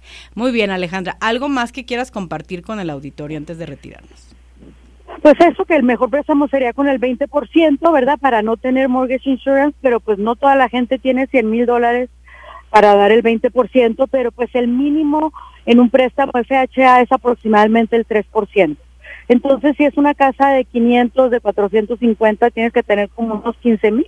Entonces, no es tanto tampoco y sobre todo ahora que pues ha habido pues mucho, no, tú sabes que hay trabajo en todos lados. Sí, lo que pasa es que la gente no quiere trabajar, es increíble, impresionante, ¿no? no. Sí, mira, yo ya, yo ya por eso dejé de dar dinero a la gente que pide en las calles, porque antes daba mucho, porque me daban lástima a la gente, pero ahora digo no, porque pues si anda uno ahí jodiéndole, porque no, y hay mucho Trabajo. Claro, hay muchas Sí, porque entonces sí, sí, hay mucho trabajo y, y sí hay mucha oportunidad y desgraciadamente hay mucha gente que dice, es que ahorita tan caras las casas, necesitas ser millonario para comprar una casa. Y no es cierto, yo vendo muchas casas a gentes que ganan 70 mil dólares al, mes, al año y entre dos o entre una o como sea y califican para 400 y Perfecto, excelente. Pues entonces comuníquese con Alejandra Cano, envíele un mensaje de texto ahora mismo con su caso. Ella le va a regresar la llamada con muchísimo gusto a la hora que usted le diga. 720-560-2187. 720-560-2187. Entonces, eh, finalmente, para concluir, Alejandra, ¿algo más que nos quieras compartir? Porque pues definitivamente el tiempo se nos va, este año ya prácticamente se acabó, entra noviembre, diciembre y bueno, estos últimos tres meses del año siempre estamos pensando qué vamos a hacer para el próximo porque nos comprometemos a tener una mejor vida. Sí, Sí, claro que sí. Mira, pues hay que aprovechar las tasas de interés. Acuérdate que cuando la economía está mal, pues las tasas de interés bajan y por eso las bajan porque quieren incentivar la economía por medio de las tasas, pero en cuanto se empieza a mejorar la economía, pues las tasas de interés empiezan a subir y ya dijeron que pues no las pueden tener tan bajas por tanto tiempo y que sí van a subir a final de a final del año ya pues ya ya las últimas tres semanas han estado subiendo y subiendo pero de todas maneras cerca del 3 es espectacular, no, no se me desanime. Pero como vendedor también, si quieres el mejor, quieres sacar el mayor dinero de tu casa por pie cuadrado, hazlo más rápido que después. Excelente. Muy bien, entonces ya lo tiene la información. Aquí está como cada martes. Agradecemos muchísimo tus consejos, tu conocimiento, Alejandra. Y obviamente te esperamos de nueva cuenta la siguiente semana. Y sin em, irnos antes de darle la invitación otra vez a la comunidad para que se contacte contigo al 720-560-2187. 720-560-2187. Pues Alejandra, nos vemos entonces disfrutando este clima que ya, pues ya llegó prácticamente este ladita. Ya es clima de chocolate, abuelita. Ya China, ya, ahorita voy a ir a comprar mi dotación de, de, buena mexicana. Exacto. Ahorita con unas conchitas o pan dulce. Qué rico, qué rico. No, no, sabes, sabes que con pan así con mucha mantequilla, como pan francés. Ah, mucha mantequilla. Muy bien, muy bien. Bueno, Pero oye, mira, déjame les digo algo bien importante. Cuando me manden texto, si es para refinanciar, si ya tienen casa o para vender, mándenme de una vez la dirección y así yo ya les hablo con el valor de la casa. Matamos dos pájaros de un tiro, ¿ok? Y luego mande, díganme a qué hora les llamo para así no estar con que no me pudieron contestar. Y luego me llamaron y yo estaba en una cita y no contesté. Y así estamos Sí, sí, sí, para ir a lo seguro. Para otro. Ir a lo seguro. Y además, tú vas a hablarle siempre con la verdad y bien directa, porque pues ya sabemos que la gente de Chihuahua y la gente mexicana así somos. Es que muchísimas gracias. Somos valientes, nobles y leales. Eso. no, pero sí, fíjate, yo tengo muchos clientes repetidos desde mucho tiempo y me da mucho gusto ayudar a gente que les compré su primera casita en el 2013 con mucho sacrificio y ahorita ya están comprando casas de inversión, o sea, y pues olvídate. Excelente. Pues ahí hay otra oportunidad sí también. Sí, sí, sí, sí. Muchísimas gracias, Alex. Estamos contigo la siguiente semana, primero Dios. Muy bien, muchísimas Bendiciones. Gracias, nos vemos entonces, Marquito. Muchas gracias a ti también por la. Bienvenidos, a mis queridos amigos, a la tercera hora de este su programa La Voz del Pueblo. Les saluda, como ya es costumbre, Fernando Sergio. Recuerde, estamos al aire a través de la 97.7 frecuencia modulada, 280 de amplitud modulada y el internet Usted nos puede escuchar sintonizando TuneIn Radio y buscándonos bajo KBNO todo en mayúscula. También si quiere puede bajar la aplicación inteligente de este su programa, de esta su estación, a su teléfono celular. Repito, repito, usted eh, puede, una vez más reitero, bajar la aplicación, la app de este su programa. Sí, a su teléfono celular, buscándonos bajo Qué Bueno 1280. Qué Bueno 1280. Qué Bueno 1280. Fácil y simple. Nueve minutos después de la hora estamos hablando del caso de John Gruden. O si usted quiere con acento en inglés, John Gruden. John Gruden, quien fue obligado a renunciar repito, obligado a renunciar a la dirección técnica de los Raiders por haber enviado correos electrónicos con mensajes misóginos, homofóbicos, racistas, insultar al vicepresidente Joe Biden, entonces vicepresidente, hoy en día presidente, y también al comisionado de la NFL, Roger Goodell. El consenso aquí en este su programa, tanto el mío como de Marco Martínez, es de que la medida correcta se ha adoptado. Eh, John Gruden no es más director técnico de los Raiders, probablemente su carrera como director técnico y en la NFL se acabó. Ese tipo de comentarios no se pueden hacer. Son insultos de grueso calibre. A ver, si yo me opongo a tal o cual práctica, a ver, por ejemplo, ayer, mis amigos, yo expresé mi descontento con esta nueva versión de Superman que saldrá a distribución, me parece, esta semana en los cómicos DC, DC Comics, donde eh, dicen, e, este es el hijo de Superman, dicen, muestra ser bisexual. Ah, e, en lo personal, eh, yo, yo desapruebo esa medida porque Superman nunca fue bisexual porque la historia original, el personaje original de Superman siempre estuvo asociado con Luisa Lane, con la Kryptonita, Lex Luthor y demás. Y digo, ¿no? En este día, en este siglo en el cual vivimos, se puede modernizar a Superman sin necesidad de cambiarle la personalidad o la estructura fundamental de quién era. Pero yo no me opongo a la comunidad LGBT. Esto no representa un insulto a la comunidad LGBT, no representa ningún tipo de argumento en contra de ellos. No, no, no. Eh, eh, a lo que me opongo es a, esta tendencia que tiene cierta gente de tratar de cambiar aquello que se estableció y que es tradición con el afán de ganar más dinero. Pero bueno, Superman no es precisamente mi héroe favorito. Mi héroe favorito se llama Calimán.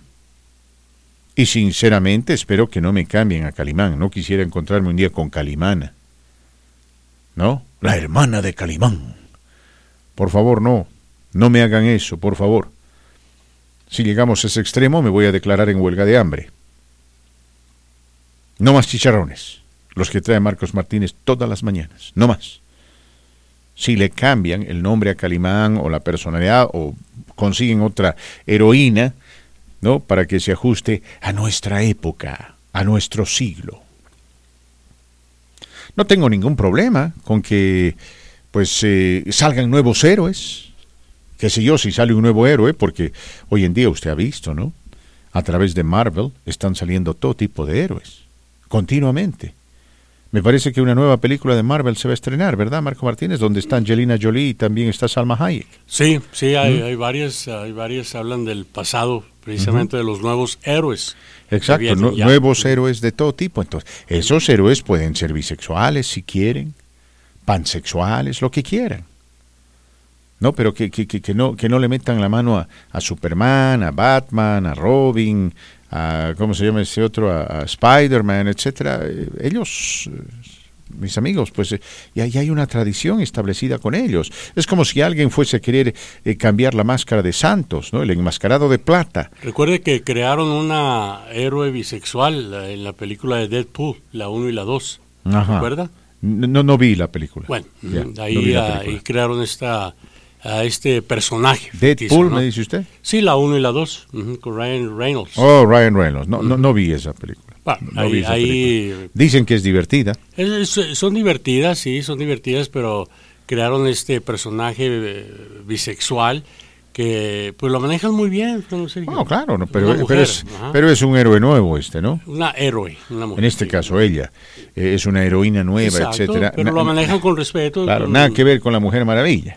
No, no, ¿verdad? No, no, para nada, no, no, no, muy diferente. Ahora, ahí, creo que es permitido, ¿no? Pero ya quererle cambiar a la Mujer Maravilla. Exacto, quieren, sacar nuevas versiones de la Mujer Maravilla, ¿no? Por favor. Eh, o, que de pronto nos saquen, ¿no? A la Mujer Maravilla de eh, afroamericana, no. No viene al caso, nada contra los afroamericanos, que nos saquen la Mujer Maravilla latina, no, mis amigos, nada contra los latinos, pero esa no es la tradición.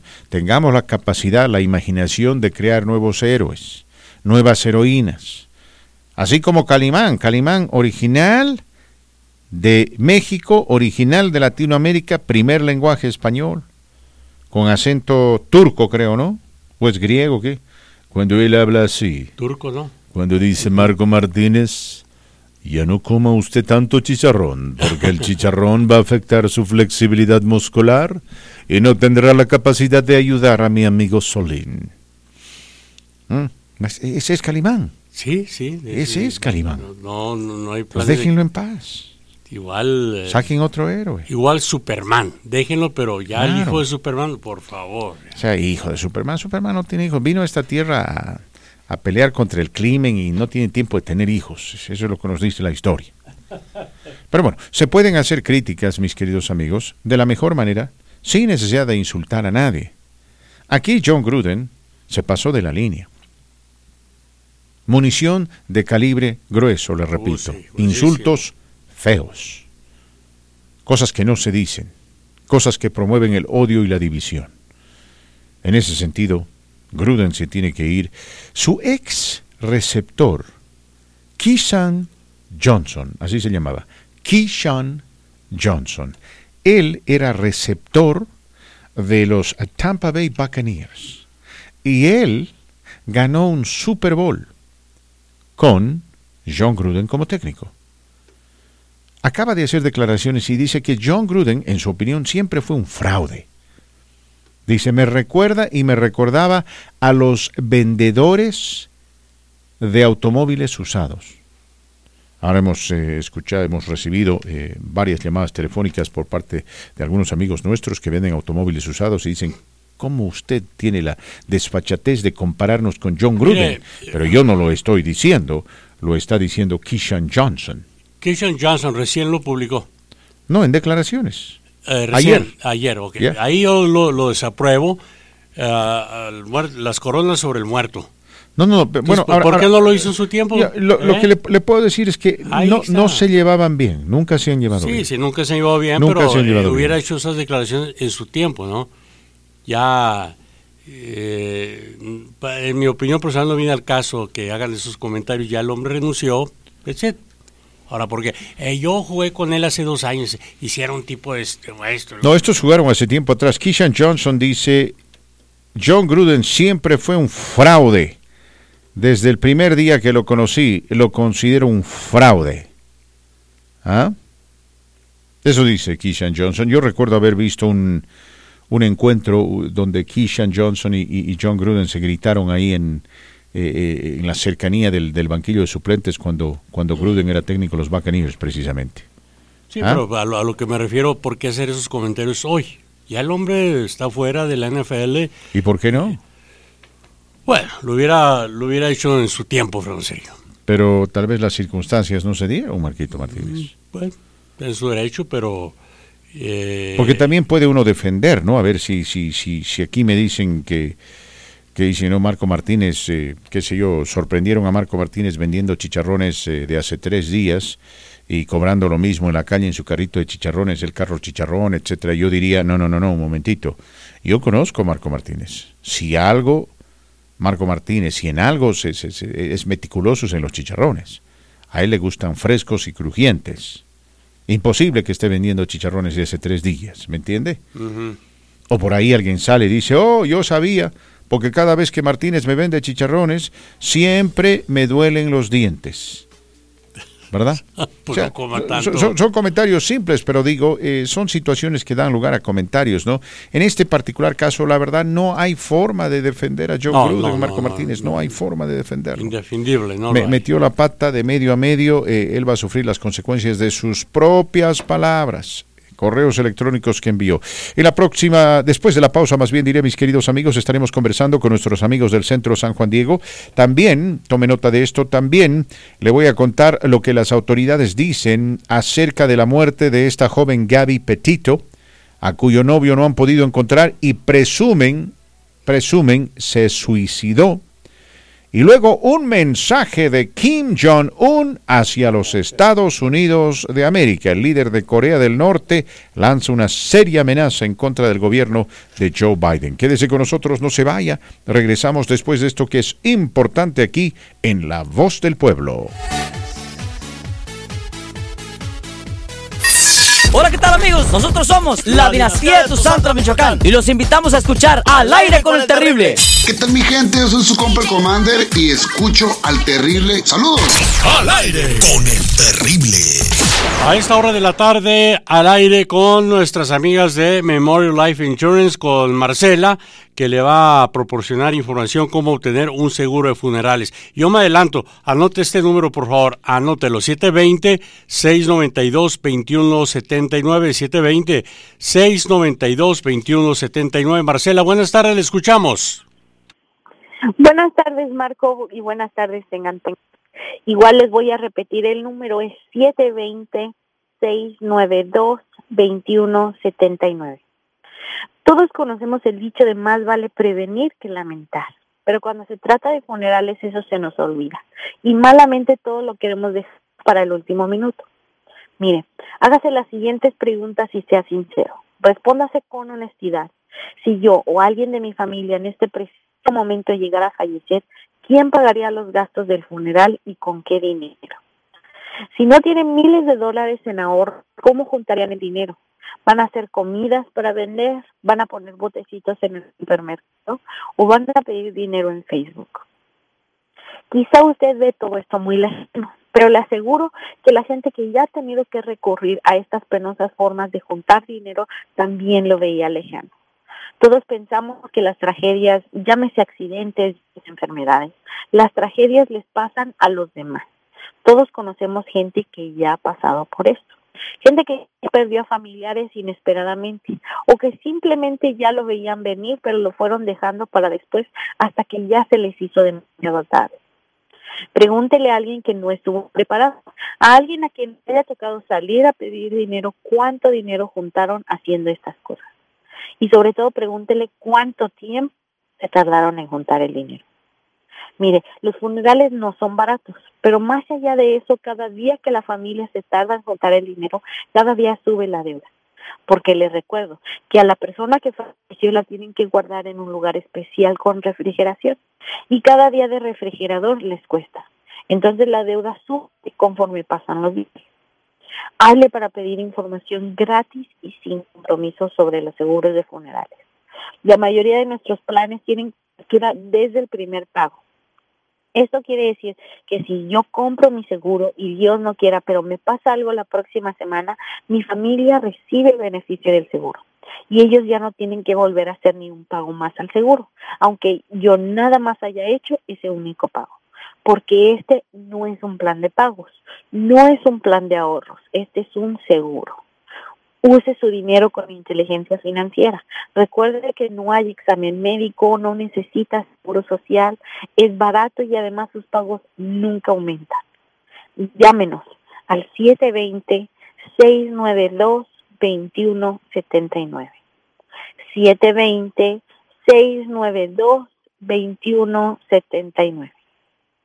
720-692-2179. Muchísimas gracias. A la antigüita, a la antigüita, lo que nunca cambia es los pronósticos del tiempo en el estado de Colorado. Dice la historia, leyendas urbanas, que todo aquel que se reciba de meteorólogo en el estado de Colorado, donde quiera consigue trabajo. ¿Por qué? Por, la, la respuesta es muy sencilla en cuestión climatológica todo puede ocurrir en el estado de Colorado y la prueba está hoy día a través de la gran ventana de KBNO hacia las montañas vemos que está nevando como estaba pronosticado, pero no hay, había más bien dicho pronóstico de lluvia, agua, nieve aquí en la zona metropolitana de Denver para hoy martes. Sin embargo, sospecho con el pecho que va a caer la lluvia en cualquier momento o agua nieve. Mm, ¿Verdad, mi querido amigo Daniel? ¿Cómo le va? Buenas tardes. Hola, buenas tardes. Pues sí, ya, ya se siente el fresco y y las chispitas, ¿no? Muy bien, Daniel viene en representación del centro San Juan Diego. ¿Se siente el fresco? ¿Qué iba a decir usted? A ver, ¿qué? Que sí, que se siente el fresco, eso es también exactamente lo que quiero decir. mientras, mientras Daniel, su servidor y yo, a través de las ventanas, hermosas ventanas de este estudio, podemos ver cómo el viento empieza a sacudir el árbol enfrente nuestro, ¿no? Ese árbol, ¿ve usted ese árbol, Marco Martínez? Ese árbol verde se está sacudiendo por el viento porque se viene la tormenta. ¿Para qué repite lo que acabo yo de, mencionar? Bueno, lo repito de forma más sofisticada, pues. Más catedrática. Sí.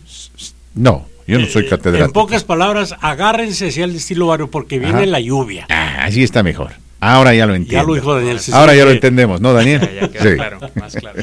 ¿Cómo le va, Daniel? Buenas tardes, bienvenido, hombre. ¿Cómo te ha ido? Buenas tardes, muchas gracias. Pues muy bien, gracias a Dios. Eh, pues muy contentos. Ya estamos finalizando nuestra última temporada de cursos en Centro San Juan Diego. Y pues el día de hoy venimos a invitar una vez más para todas las personas que quieren cerrar este año habiendo obtenido uno de sus metas, pues a vengo a, mencionarles algunos de nuestros cursos que estamos teniendo.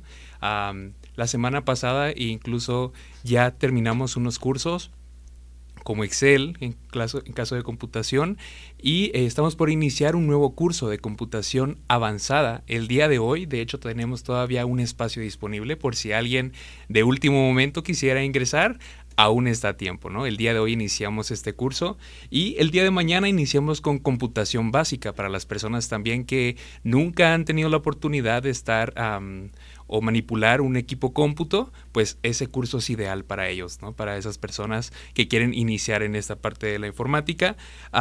entonces, todavía tenemos inscripciones abiertas para el curso de computación básica que inicia el día de mañana. También por el lado de GED tenemos nuestro curso de ciencias sociales que va a iniciar el 27 de octubre. Este será los sábados, sobre todo para las personas pues que tienen un horario tal vez entre semana que se dificulta para tomar sus clases y una de las ventajas, sobre todo ahora pues también que ya viene la nieve, pues es que estos cursos son en línea, entonces pues se pueden conectar básicamente desde el automóvil, su casa, donde gusten, pueden tomar estos cursos. Un curso más que tenemos es la ciudadanía en español para esas personas que pues desean y cumplen con los requisitos para poder eh, hacer su examen en español para la ciudadanía, pues nuestro curso está también por comenzar. Este será los miércoles, eh, son ocho semanas de 6 a 8 de la noche, vía Zoom también. Em, y finalmente, pues recordar nuestro curso de finanzas. El curso de finanzas es completamente gratuito y ese lo vamos a iniciar en el mes de noviembre. Son cinco sesiones en las que vamos a estar viendo eh, la importancia o cómo manejar eh, pues nuestras finanzas, las hipotecas, las rentas y cómo mejorar nuestro crédito. Eh, quiero repetir el, bueno, mencionar el número por si alguien tiene o requiere más información. Por favor, por favor, Daniel. 303-295-9470, 303-295-9470 o nuestra página centrosanjuandiego.org. También nos pueden encontrar en Facebook como Centro San Juan Diego. Pues hacemos una invitación para que nos sigan también en Facebook, que vean todos nuestros cursos y también pues que nos dejen saber eh, las necesidades que tienen. El 2022 definitivamente estaremos iniciando nuevos cursos que serán de interés para nuestra comunidad. Muy bien, Daniel, y eh, tome nota, no solamente ofrecen los servicios que acaba de compartir eh, Daniel con usted, amiga, amigo, sino otros, muchos más, asesoramiento, lo canalizan a otros programas sociales, etcétera, ¿verdad, Daniel? Exacto, básicamente, si nosotros no tenemos eh, los recursos para ayudarles, buscaremos la manera de poder conectarles con, con, la organización o con la dependencia correspondiente. Entonces, ah, pues no duden en acercarse a nosotros. Muy bien, eh, por último, favorcito, díganos su pronóstico último para hoy día, Daniel. Pues mi pronóstico es, pues creo que sí se viene la guanieve, ¿no? Sí, yo sí espero, a ver. Pero como luego dice, pues no, no se necesita mucho porque todo puede cambiar. Only in America. No digo, digo, perdón, only in Colorado, como decía Dan King, ¿verdad? Así es. Gracias, Daniel. Excelente tarde. Gracias, igual para ustedes.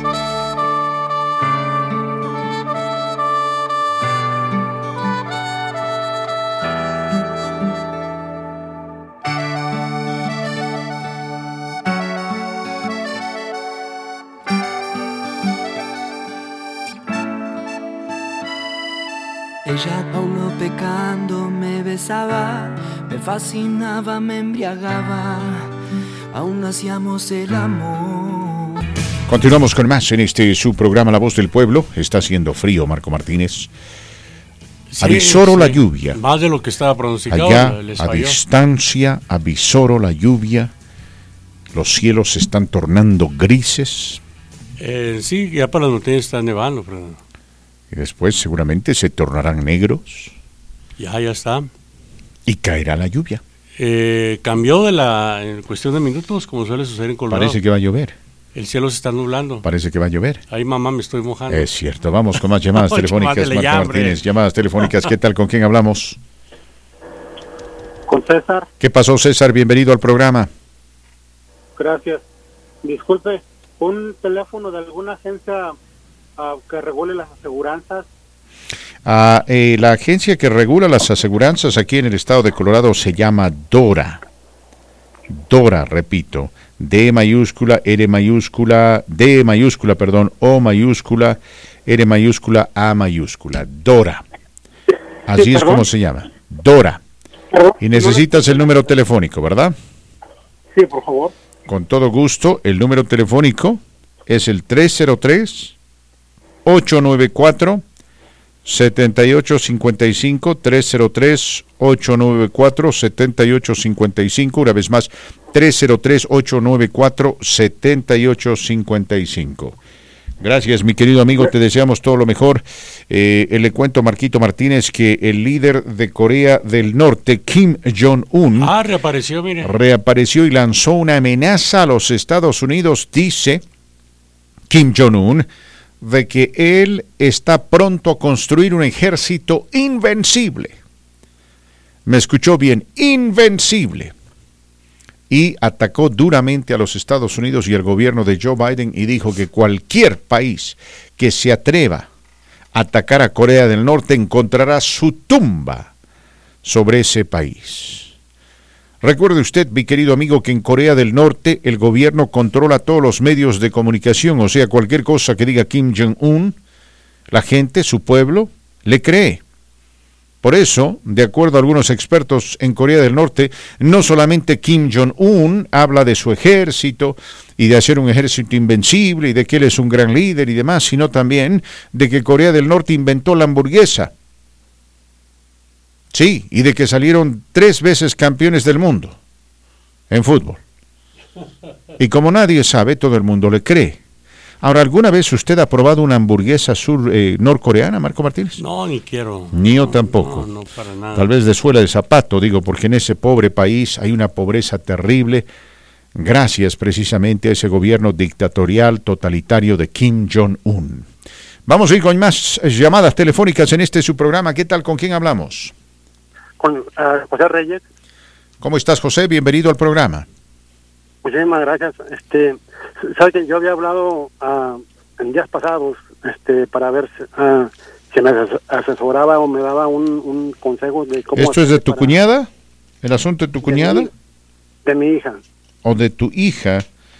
Sí, de un carro que compró y que la, la la extensión de la aseguranza no quiere cubrir. Ah, sí, sí. Te dije que revisases el, ah, el seguro, perdón. ¿Tuviste tiempo de hacerlo?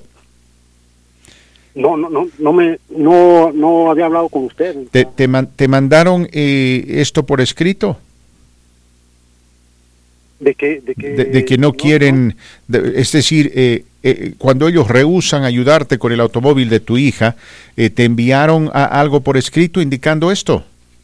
No, solamente por teléfono. De hecho, yo soy el que tengo que estar hablando. Este, mi hija habló también la semana pasada y de hecho la, la maltrataron, ¿sí? O sea, enojados de que sabes que no te vamos a cubrir y, y, este... ¿Podrías venir a visitarnos mañana aquí a la radio? Mañana, uh, sí, como no. Eh. Mañana, miércoles, podríamos atenderte a las eh, cuatro y treinta de la tarde. 4.30 de la tarde, muy bien. Este, eh, la dirección te la paso en este momento, 1042 Osage Street. Repito, 1042 Osage Street, Osage. 1042 Osage Street. En Denver. Es Osage con la primera letra Osage. O-S-A. G-E. Street Repito, el número es el 1042 y este mm, el código postal 80204. 80204. Necesito, por favor, que traigas todos los documentos que tienes a la mano. Ah, necesito que me traigas la póliza original y también los documentos de compra del vehículo. Muy bien. Por favor. Porque quiero saber cuánto te costó el seguro y hay que leer, ¿no? Eh, de cuáles son los aspectos inherentes de, la cobertura de este vehículo, etcétera. Eh, creo que me acuerdo de tu caso. Ah, hay otro caso similar con una señora que compró un Dodge Ram, ese está un poquito más difícil porque el vehículo era nuevo. Pero bueno, este, estamos de acuerdo entonces, te veo mañana a las 4 y 30. Ok, muchísimas gracias. Perfecto, que te vaya bien, te deseo todo lo mejor, te abrigas porque mañana va a ser frío, Marco Martínez. Ya está siendo frío. Pero mañana va a continuar el frío. No, va a descender las temperaturas a los 50 grados y es donde estaba pronosticada la lluvia, pero ya cambió, dice, cambió el pronóstico para jueves y viernes. Muy bien. Pero les falló totalmente. Mis queridos amigos, ayer les había contado que el presidente Joe Biden está sufriendo de un bajón en las eh, a ver en los sondeos de opinión pública los cuales revelan la opinión las tendencias la forma como la gente está pensando eh, la mayoría de la gente eh, está descontenta nada contenta con la labor de Joe Biden lo que sucedió en Afganistán lo que está pasando en la economía la inflación el desorden en la frontera y demás le está afectando ahora en lo que respecta a aquellos quienes votaron por él tampoco están contentos porque se entiende que los demócratas están a cargo básicamente del gobierno, Cámara Alta, Cámara Baja y presidente. Y hasta el momento todas las promesas que hizo Biden no se han cumplido. Una de las promesas que no se ha cumplido todavía es esta de la reforma migratoria. Ahora, los demócratas han hecho un esfuerzo, pero no han tenido fortuna, no han tenido éxito. Se ha especulado la posibilidad de que la reforma migratoria sea implementada a través de un proceso que se conoce como reconciliación. Pero esto es simplemente una especulación. Mi querido amigo, en este momento no hay nada, absolutamente nada que indique que estamos cerca de una reforma migratoria. Yo le pido por favor que usted tenga mucho cuidado con cualquier persona que anda anunciando por ahí de que puede ayudarlo a ponerse al frente de una reforma migratoria a través de cualquier trámite, promesas vanas, promesas vacías, promesas sin fundamento. Repito, ¿no? Hay gente que anda diciendo eso, Marco Martínez, ¿verdad? Hay gente que anda diciendo eso. Sí, sí, sí lo hay, lo hay. yo en lo personal pues me quedo con la boca abierta. No soy un experto en la materia, pero sí he escuchado y aprendido bastante de la voz del pueblo y lo digo públicamente sobre todo en la participación del abogado Lori Rodríguez y el comentario que usted acaba de hacer es el correcto, eh, escuchando otras voces por ahí diciendo que estamos cercanos, están a punto de llegar a un acuerdo, palabras así exactamente, están a punto de llegar a un acuerdo el Partido Demócrata y Republicano para aprobar una reforma migratoria, acércate a nosotros, porque ya pronto, ya pronto, y si tienes problemas, yo te voy a ayudar para que el gobierno te dé tu seguro para trabajar. mucho cuidado con eso, por favor, mis queridos amigos, así como hace años atrás, hay gente que se está dedicando a hacer mucho dinero con esto, creando falsas esperanzas, argumentando eh, lo que hoy por hoy no es verdadero y no es real. Así que le ruego, le pido que tenga mucha prudencia y mucho cuidado. Estamos hablando de su dinero. Y si tiene alguna duda, estamos aquí para ayudarlo totalmente gratis. Marco Martínez, usted me tiene noticias del caso de Ayotzinapa Parece que finalmente se va a cumplir eh, la promesa que el presidente López Obrador hizo, la va a cumplir eh, para, para, bueno, eh, dejarnos saber qué es lo que está pasando con esta situación y, que ha sido de gran preocupación para precisamente no solamente los 43 padres de familia, sino todos aquellos que están envueltos, ¿no? Ah. alrededor, en la cercanía de esta terrible tragedia que cobró la vida de 43 estudiantes. Escuche la voz del pueblo, yo no sé de dónde sacó esto de que está a punto de, no, no, para nada. Esto se complica cada día más, más y más. Noticia última hora. Pierden evidencias en caso Ayotzinapa. Aquí definitivamente hay mano negra. Basado en esta noticia, ¿qué intereses se están protegiendo? La Fiscalía General de la República imputó ante un juez federal a Mauricio Cerón Solana y Patricia Gómez Ramírez expertos, expéritos, perdón, del organismo por presuntamente alterar y perder evidencias de la búsqueda de los 43 normalistas de Agustinapa.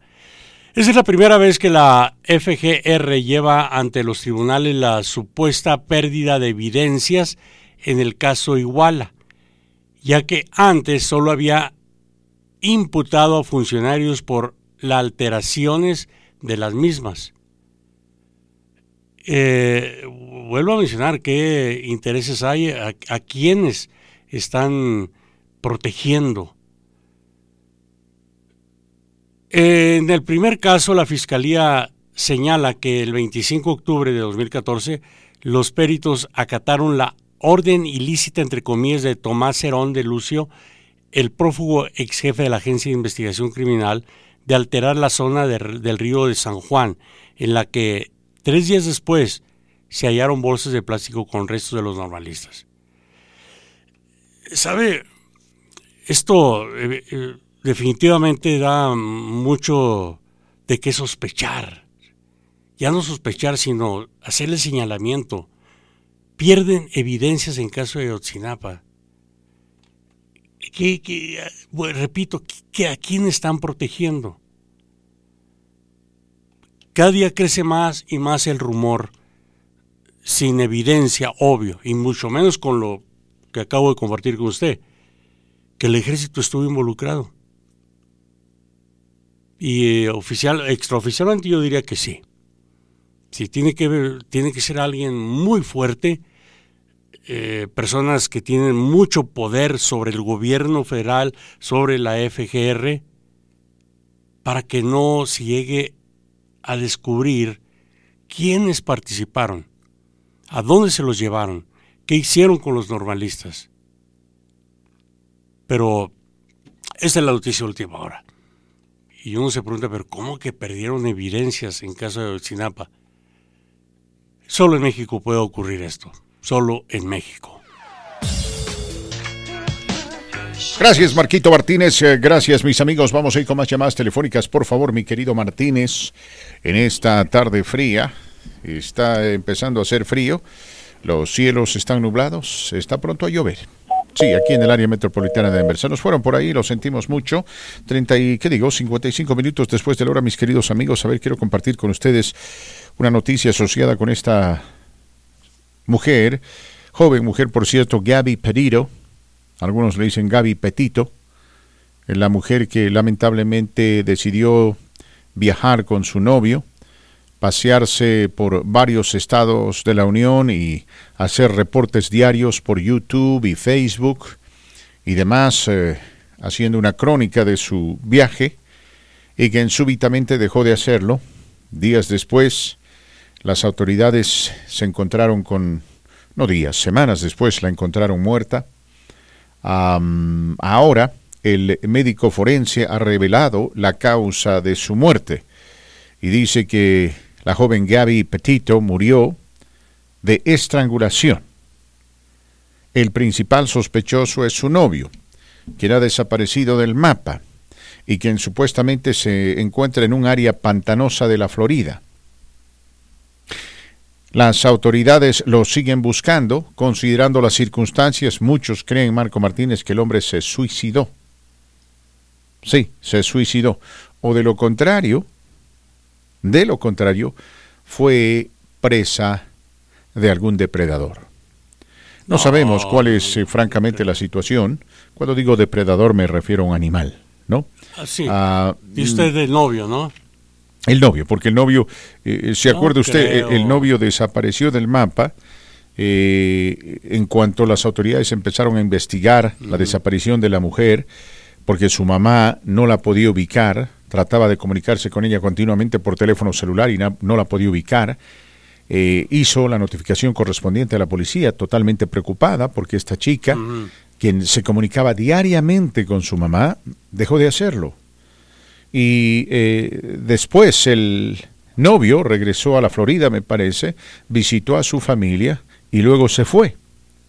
Las autoridades se fueron a la casa de los padres del novio este hombre que apellida Lori, ah, conversaron con los papás, sospechaban de que estos lo estaban ocultando, pero bueno, ahora nadie sabe dónde se encuentra Brian Lori y eh, la cantidad de días de su desaparición y la dificultad con la búsqueda dan a entender, Marco Martínez, de que este hombre está ocultándose en la maleza floridiana y creen que dependiendo ¿no? de cuánta capacidad tenga él para lidiar con la selva, el calor, la humedad y demás, puede que esté vivo o muerto. O muchos apuntan a que huyó a México o Centro Sudamérica también. No creen que eso haya sucedido porque consideran que no tuvo suficiente tiempo para hacerlo. ¿Mm? Pero de alguna forma sigue huyendo. No, no creo que se haya quitado la vida, ¿eh? les soy sincero. bueno, habría que ver, ¿no? Pero cada día eh, la búsqueda de este hombre, quien es, repito, el principal sospechoso en la desaparición de esta joven, se complica. Eh, lamentable lo de esta joven, repetimos, murió ahorcada. Y el único hombre que estaba en sus cercanías era él. Parece que esta gente, Marco, tenían, eh, cuando digo esta gente, esta pareja, ¿no? Petito y Laundry tenían la costumbre de pelear. Peleaban continuamente y a veces se agarraban a golpes. Sí, y así está en un video donde, actuó, donde intervino la policía de Utah. Sí. Recuerda, ¿no? Donde ahí pues la muchacha defiende al novio y no, no, nada pasó, pero ya ahí se muestra claro que había evidencias de violencia. Y parece que esto no era nada nuevo, ¿no? no, sé si los padres se habían percatado de esto, pero si usted está en una relación donde los golpes abundan, usted está en una situación que tiene que cambiar drástica y dramáticamente. Es decir, usted no está en una relación, está en un infierno tiene que escaparse de ese infierno cuanto antes.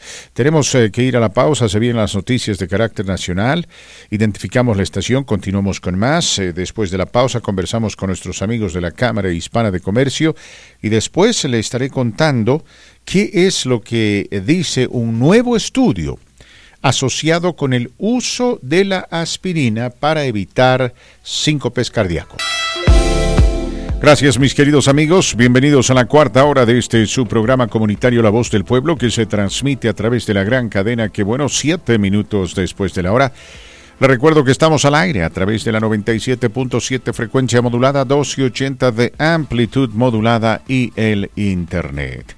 Si usted quiere escucharnos a través eh, de las redes de Internet, Búsquenos por favor en TuneIn Radio bajo KBNO todo en mayúscula, repito, KBNO todo en mayúscula. El día de hoy estamos hablando de John Gruden porque lo pescaron escribiendo correos electrónicos misóginos, homofóbicos, racistas y demás.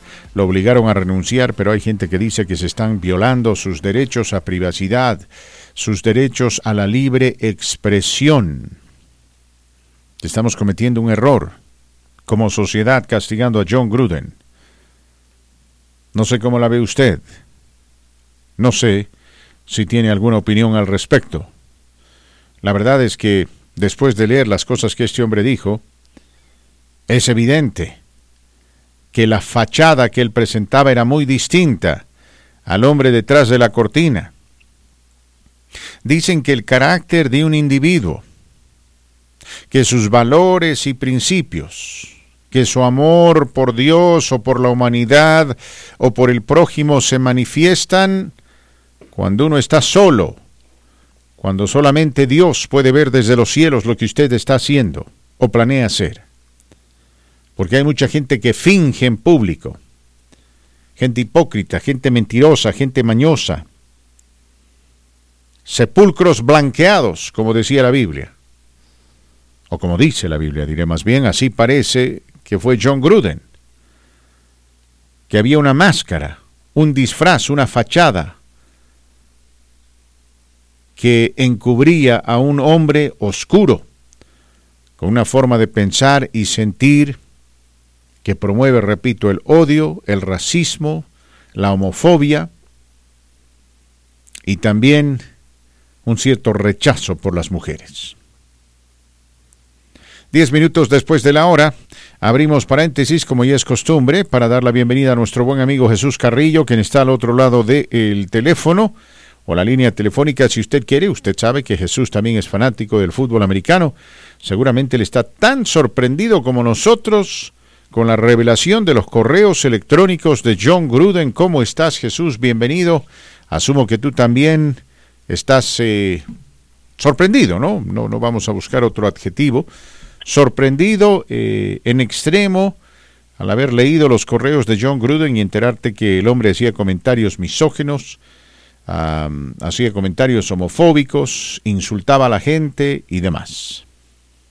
Así es, así es, nos encontramos aquí, la verdad, este, sí, así como en shock, pero también me, me, doy cuenta de, gracias a estas noticias que tú compartes, el día de ayer que compartiste en Facebook, le recomiendo a la gente también que te siga en social media, porque también de esa manera se pueden enterar de este tipo de noticias que de repente salen a la luz muy rápido, pues bueno, me doy cuenta que siempre estás oportuno ahí al tiempo. Un saludo a ti y a toda tu audiencia y a tu gran equipo que tienes, Fernando.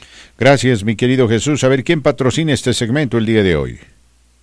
Hoy le damos las gracias a Excel Energy. Ellos son unos padrinos, socios padrinos de la Cámara de Comercio Hispana de Colorado. Como saben, aquí en Colorado utilizamos tanto como el gas natural como también la, la energía eléctrica y bueno, Excel Energy, gracias a ellos, a su infraestructura, nos sigue dando esa energía que necesitamos para seguir adelante. Y también queremos darle un saludo a la gente que es empresaria en Colorado, a aquellos que ya tienen su empresa caminando, que están echándole ganas, que van muy bien, pero también aquellos que a veces tienen una necesidad para seguir adelante, pues recuerde que la Cámara de Comercio Hispana está tanto para usted que ya está bien desarrollado, como también aquellos que están comenzando. Y hoy tenemos una frase, Fernando, para compartir que dice así, que no se siente y espere a que lleguen las oportunidades, no se quede sentado esperando las oportunidades, levántese y hágalo usted mismo. Una frase muy sencilla, pero muy, muy real. Esto lo dijo Madame C.J. Walker, quien fuera la primera mujer que se hizo a sí misma millonaria en los años 1905, quien puso su propia empresa y bueno, así como ella, sabemos que tenemos a muchísimos alrededor de nosotros que están empezando su tienda de botas, su, su, este, su tienda de carnicería, aquellos que ya están empezando también en seguros o algún otro negocio, pues bueno, aquí estamos para apoyarlo y saber y que sepa que usted puede llegar a, a sus metas, pero puede llegar más pronto si usted lo hace en equipo, si lo hace con otra gente como la Cámara de Comercio Hispana, con otros empresarios. Dicen por ahí que si usted quiere llegar este lejos, pues que se vaya usted solo, ¿no? Este, si quiere llegar pronto, que se vaya solo. Pero si quiere llegar muy lejos, váyase acompañado. Así es que no se vaya mal acompañado, váyase con la Cámara de Comercio Hispana, que tiene aquí ya más de 40 años sirviendo a nuestra comunidad. Tenemos una reunión empresarial mínimo dos veces por mes, unas en inglés y otras en español, los invitamos a que se haga parte de esta organización para que junto con nosotros, junto con otras personas como usted, que son empresarios, pueda despertar nuevas ideas, pueda de alguna manera compartir este negocio y a lo mejor encontrar oportunidades que ni usted a lo mejor sabía que existían. Nos reunimos todos los uh, todos los meses, mínimo dos veces por mes, así es que por favor, si usted quiere saber más, vaya tomándose algo para tomar nota, porque al final de este segmento le compartiré el teléfono para que nos pueda llamar y la página web también para que pueda visitarnos y estar en contacto con nosotros. Algunas de las noticias que compartimos, Fernando, son este noticias para que la gente también sepa dónde estamos parados, para que de alguna manera también pueda hacer mejores decisiones para su negocio. Dicen que muchas veces es no tanto lo que uno pueda tener, sino lo que uno pueda saber en lo que nos rodea.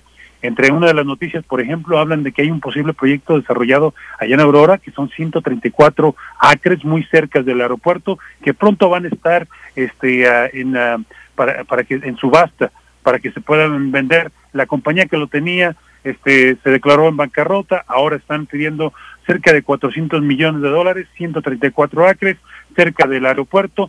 Esto yo creo que va a ser muy bueno para alguna compañía, alguna algún negocio que, esté interesado, ya que esto están proyectando tener, como ya sabes, grandes negocios alrededor de lo que es el, uh, el Gaylord, que es uno de los hoteles uh, más nuevos y muy grandes cerca del aeropuerto, pues bueno, ahí están planeando vender este lugar y sabemos que alguien le puede ayudar también. ¿Por qué lo mencionamos? Porque en algún momento si usted tiene la oportunidad de abrir un negocio por allá, pues no se quede atrás. Hágalo porque hay futuro en esa zona. También los reguladores de Colorado aprueban los primeros nuevos pozos petroleros aquí en Denver bajo nuevas reglas. Entre ellos, algunos de los que recibieron esta aprobación es uno de nuestros miembros actualmente de la Cámara de Comercio, que son la gente de Base Water Exploration and Production. Son una compañía petrolera, son miembros de la Cámara y que me recuerdo cuando platicábamos, cuando sean miembros, decían Jesús, nosotros queremos apoyar porque gracias a la, gente, al equipo que tenemos, que en su mayoría son hispanos, somos lo que somos hoy en día. Y bueno, así como ellos le dan negocio, digo, le dan trabajo a mucha de nuestra gente, de nuestra comunidad hispana, sabemos que muchos otros también en el área de petróleo y gas natural lo están haciendo. También tenemos a eh, que las encuestas encontraron sobre empleadores y reclutadores que han cambiado. Recuerde que con esto de COVID mucha gente está trabajando remotamente. ¿Por qué nos interesa saber eso y compartirlo? Pues bueno, recuerde que antes la gente comía mucho en los lugares donde trabajaba. Ahora muchos lo están haciendo desde casa. Si se acuerdan, durante el tiempo de COVID, aquellos que estaban preparados para poder promocionarse, hacerse publicidad, tener su página web y de alguna manera que los encontraran, hicieran órdenes en línea, pues bueno, esto, esto parece que se va a seguir alargando, no solamente fue durante COVID, sino que vino para quedarse. Si usted no sabe cómo hacerlo, recuerde que la Cámara de Comercio Hispana tiene entrenamientos, capacitación y apoyo para que usted esté al día en su negocio. Otra cosa que quiero mencionar antes de que nos vayamos es de que Pepsi, eh, como saben que es miembro activo de la Cámara, un padrino también eh, un, miembro padrino de la Cámara, cortó su listón en sus nuevas instalaciones no hace mucho, en un nuevo lugar que ellos están este, albergando a muchos de sus empleados, más de 283.500 pies cuadrados. Casi serían como más de seis campos de fútbol. Pues bueno, ahí tienen a más de, de sus 550 empleados, donde están de alguna manera siendo más innovadores, trayendo más tecnología para ellos poder seguir este, sirviendo a la comunidad de Colorado. Ellos ya tienen aquí desde 1936, seguirán operando su planta embotelladora en Brighton, pero van a, tener eh, una manera más fácil, sencilla e innovadora para que sus empleados también puedan este, seguir este, desarrollándose en este nuevo lugar que tienen aquí en Colorado. Y también nos mencionan que si usted quiere ser parte del equipo de PepsiCo, pues bueno, ellos tienen ahorita diferentes posiciones en almacén, tienen este posiciones de hasta 21 dólares con 80 centavos la hora, representante de ventas con un objetivo de pago de más de 50 mil dólares por año, este mecánico de flotillas, eh, de, de, reparación de equipo de hasta 27 dólares la hora, conductor de reparto hasta 27 dólares la hora, y también me llamaron hoy en la mañana que dicen que necesitan merchandisers, que estos son los que visitan los eh, negocios para poder tener producto ahí y tener todos los productos que necesitan, toda la mercancía que necesitan las diferentes tiendas. Ellos están pagando 19 con 35 la hora. Fernando, te digo aquí que ellos son una buena compañía para trabajar. Yo creo que no solamente es el trabajo que uno a veces busca, sino una carrera también donde te puedan tratar bien, donde te den la, la oportunidad de seguir creciendo. Un día de estos vamos a conocer a Sean Early, que es, es su director regional de, de, de, aquí en Colorado y que platicando con él me comentaba su historia de que él comenzó desde jovencito de merchandiser.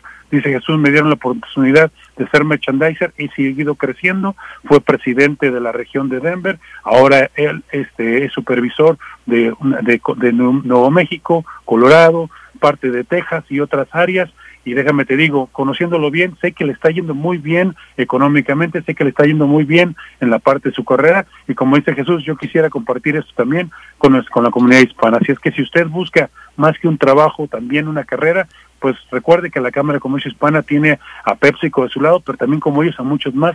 Vaya a negocioscolorado.com negocioscolorado.com, ahí encontrará la bolsa de trabajo y encontrará esta y otras más oportunidades que existen hoy en día para que usted ahora sí, como dicen, este, comencemos con el pie derecho. Gracias Jesús, siempre una alegría hablar contigo. Estaremos en contacto el día de mañana. Te deseamos todo lo mejor. Abrígate por favor, porque se viene un frente frío. Gracias, hasta pronto.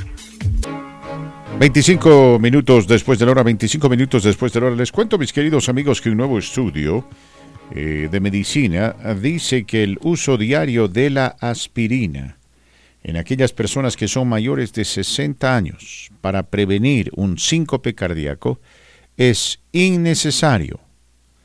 Anteriormente se creía que la famosa aspirina Bayer de miligramaje corto, me parece 81 miligramos, y es más así se conoce esta, esta, eh, aspirina se conoce como Bayer 81,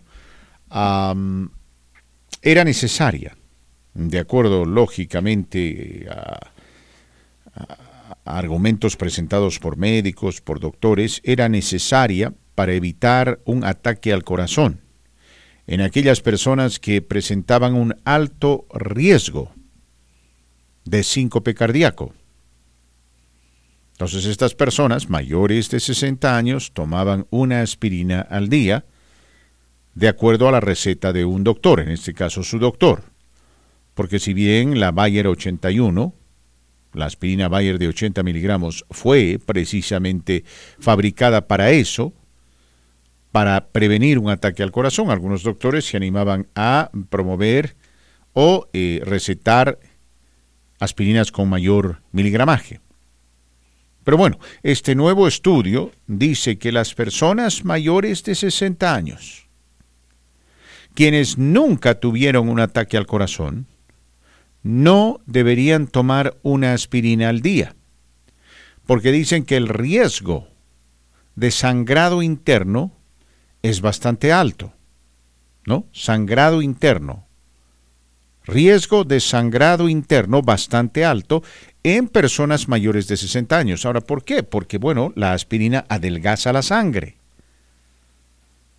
Y dicen que este riesgo de sangrado interno, particularmente en el área del colon, el estómago, etcétera, es lo suficientemente alto como para descontar el valor positivo de tomar una aspirina cada día. O sea, los beneficios quedan diluidos y a veces eliminados por ese riesgo, latente riesgo de sangrado interno. Por eso el estudio recomienda que toda persona mayor de 60 años que tomaba o planeaba tomar una aspirina al día para evitar un ataque al corazón y nunca tuvo un ataque, es decir, nunca tuvo que enfrentar esa desgracia, no debería tomar una aspirina al día. Este es un nuevo estudio. Usted, por supuesto, debería consultar con su médico, con su doctor. En este país, los Estados Unidos de América, problemas del corazón son los causantes de la gran mayoría de las muertes. Uno de cada cuatro personas que pierden la vida lo hacen debido a problemas del corazón. Aproximando las 2 y 30 de la tarde, como lo habíamos prometido, mis amigos, vamos a reprisar la entrevista que tuvimos con el gobernador de Colorado, el señor Jared Polis. Hablamos con él de las vacunas de refuerzo la importancia de, estas vacunas, cuántas ya están disponibles y qué es lo que usted debería hacer. El gobernador tuvo la gentileza de unirse a nuestro programa y hablarnos en español. Sabemos que su primer lenguaje es el inglés, pero bueno, él hace un esfuerzo de hablar con nosotros en español, no solamente para facilitar el diálogo, sino también para que usted lo entienda mejor. Entonces, pues, aquí está el reprise de esa entrevista, de esa charla con el gobernador Jared Polis esta mañana. La voz del pueblo, mis amigos, a través de la gran cadena. Que bueno, gracias por escucharnos, gracias por estar con nosotros, gracias por formar parte de esta la gran cadena de la voz del pueblo. Vamos a hacer el paréntesis correspondiente, como les había anticipado, para dar la bienvenida a nuestro buen amigo, el eh, gobernador del estado de Colorado, el señor Jared Polis. Eh, señor gobernador, ¿cómo está? ¿Cómo le va? Bienvenido. Gracias por acompañarnos en esta mañana. Oh, el placer es mío y es un placer um, uh, ser aquí con, contigo esta mañana. Muy buenos días. Le agradecemos profundamente por hacer el esfuerzo de compartir estos minutos con nosotros hablando español. Sabemos que el inglés es su idioma nativo y original, pero bueno, eh, hace años ya que usted siempre ha hecho un esfuerzo ¿no? de hablar en español y eso lo apreciamos de verdad. Este 2021, gobernador, continúa siendo un año difícil a pesar de los esfuerzos eh, del gobierno federal, de los esfuerzos de su gobierno estatal el COVID-19 continúa causando problemas en nuestra comunidad. E, ¿En qué situación se encuentra Colorado en este momento mientras aproximamos el fin de año, es decir, el fin del 2021? COVID-19 sigue estando presente en nuestro estado y nuestro país y el mundo, al igual que el resto del mundo. E, está experimentando tasas de casos más altas que durante el verano. Ah, pero Colorado tiene la sexta tasa de casos de COVID-19 más baja del país, pero todavía muy alto.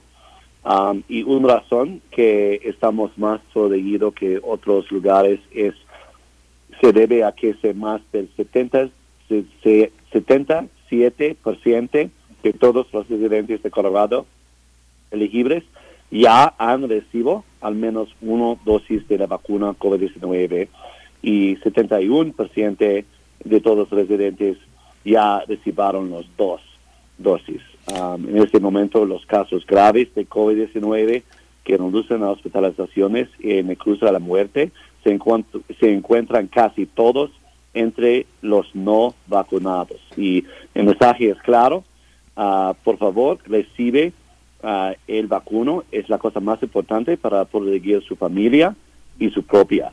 Al entrar en el último trimestre del año, espera que la FDA y CDC federales aprueben pronto la vacuna COVID-19 que salva vidas para niños, lo que ayudará enormemente a los colorados a reducir las tasas. Ya uh, es todos los niños entre los años 12 y 17 ya son elegibles es muy importante para mejorar la rata de vacunación para nuestros niños. Mis amigos, estamos conversando con el gobernador de Colorado, el señor Jared Polis, quien muy gentilmente se une a nuestro programa y nos habla en español. Apreciamos profundamente ello.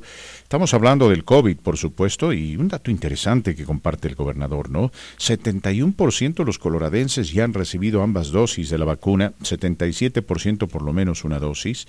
Eh, esta es una muestra clara del, esfuerzo que el gobernador está haciendo eh, para promover eh, la vacuna, no solamente de manera preventiva, sino para eh, reactivar la economía y cambiar el curso de la sociedad después de un terrible 2020. Eh, eh, gobernador, la gente, particularmente en la comunidad hispana, continúa cuestionando a la vacuna y ahora lamentablemente están cuestionando a la vacuna de refuerzo, conocida como booster shot.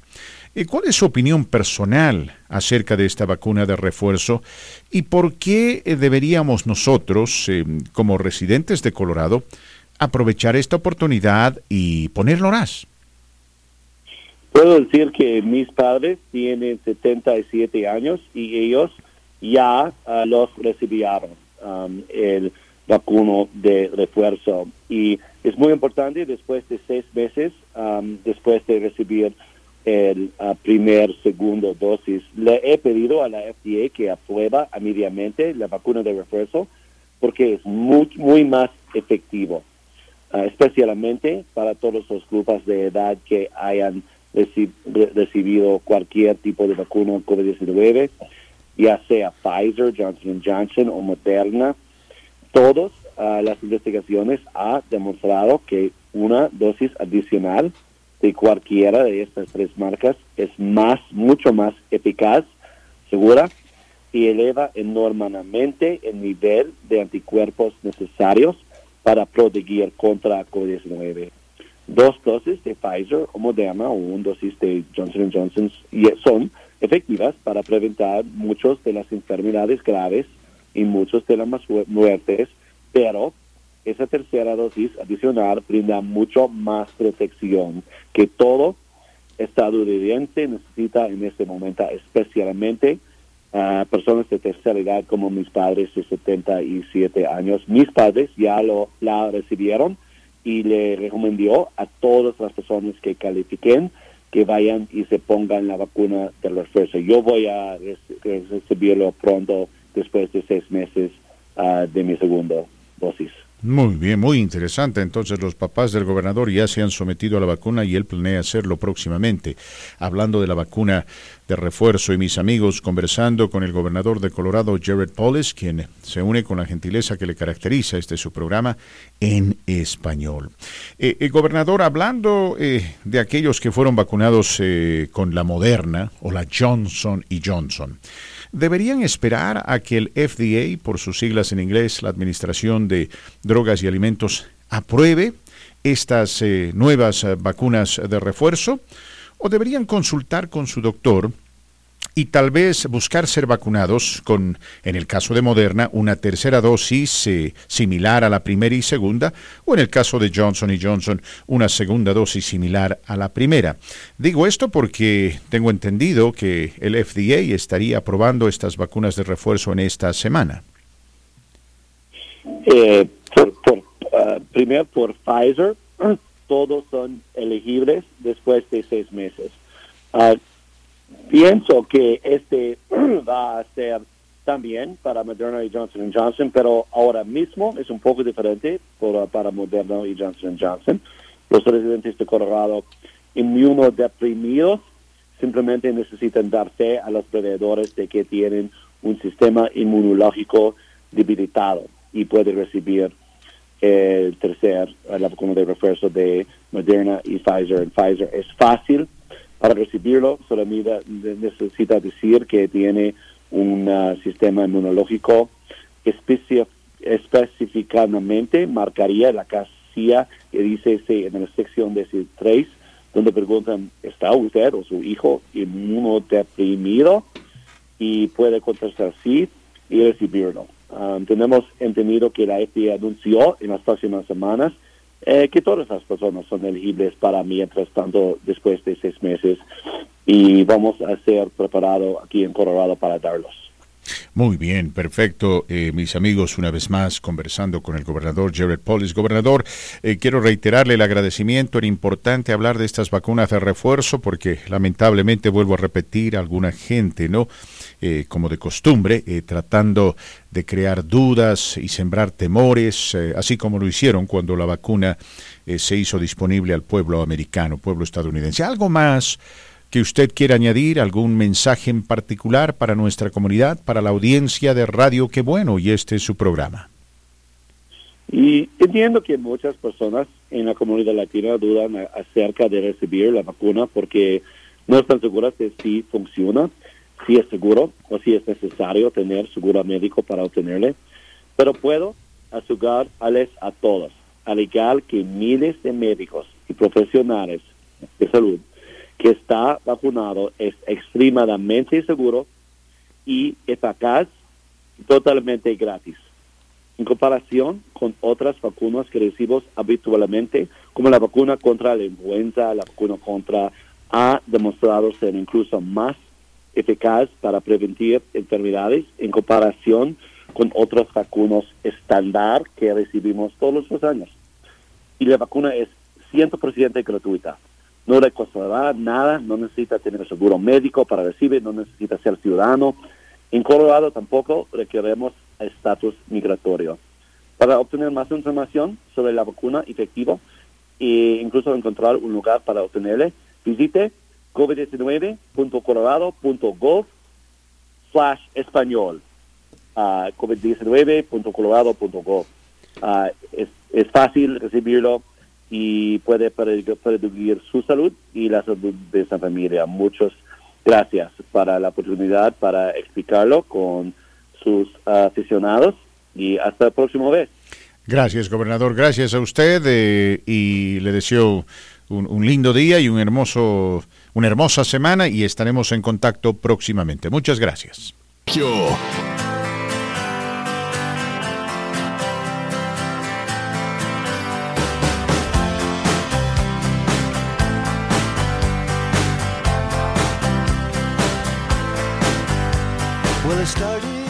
Gracias amigos, eh, continuamos con más. Gracias una vez más a nuestro buen amigo el gobernador eh, de Colorado, Jared Poles, por haber participado en esa entrevista. Vamos con llamadas telefónicas. Marquito Martínez, llamadas telefónicas se nos fueron por ahí, lo sentimos mucho. Eh, también se nos fueron por ahí, lo sentimos más aún. a ver, usted me dice que hay broncas con el contrato de John Gruden. Sí, usted estaba en lo correcto al haber mencionado 100 millones de dólares por 10 años de contrato, pero en este momento se está trabajando en el, ¿cómo le llamaríamos, don Sergio?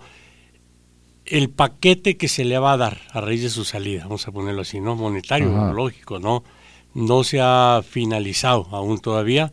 Se espera que ya para mañana se tenga la, eh, el arreglo que se ha logrado con eh, Gruden a raíz de su renuncia.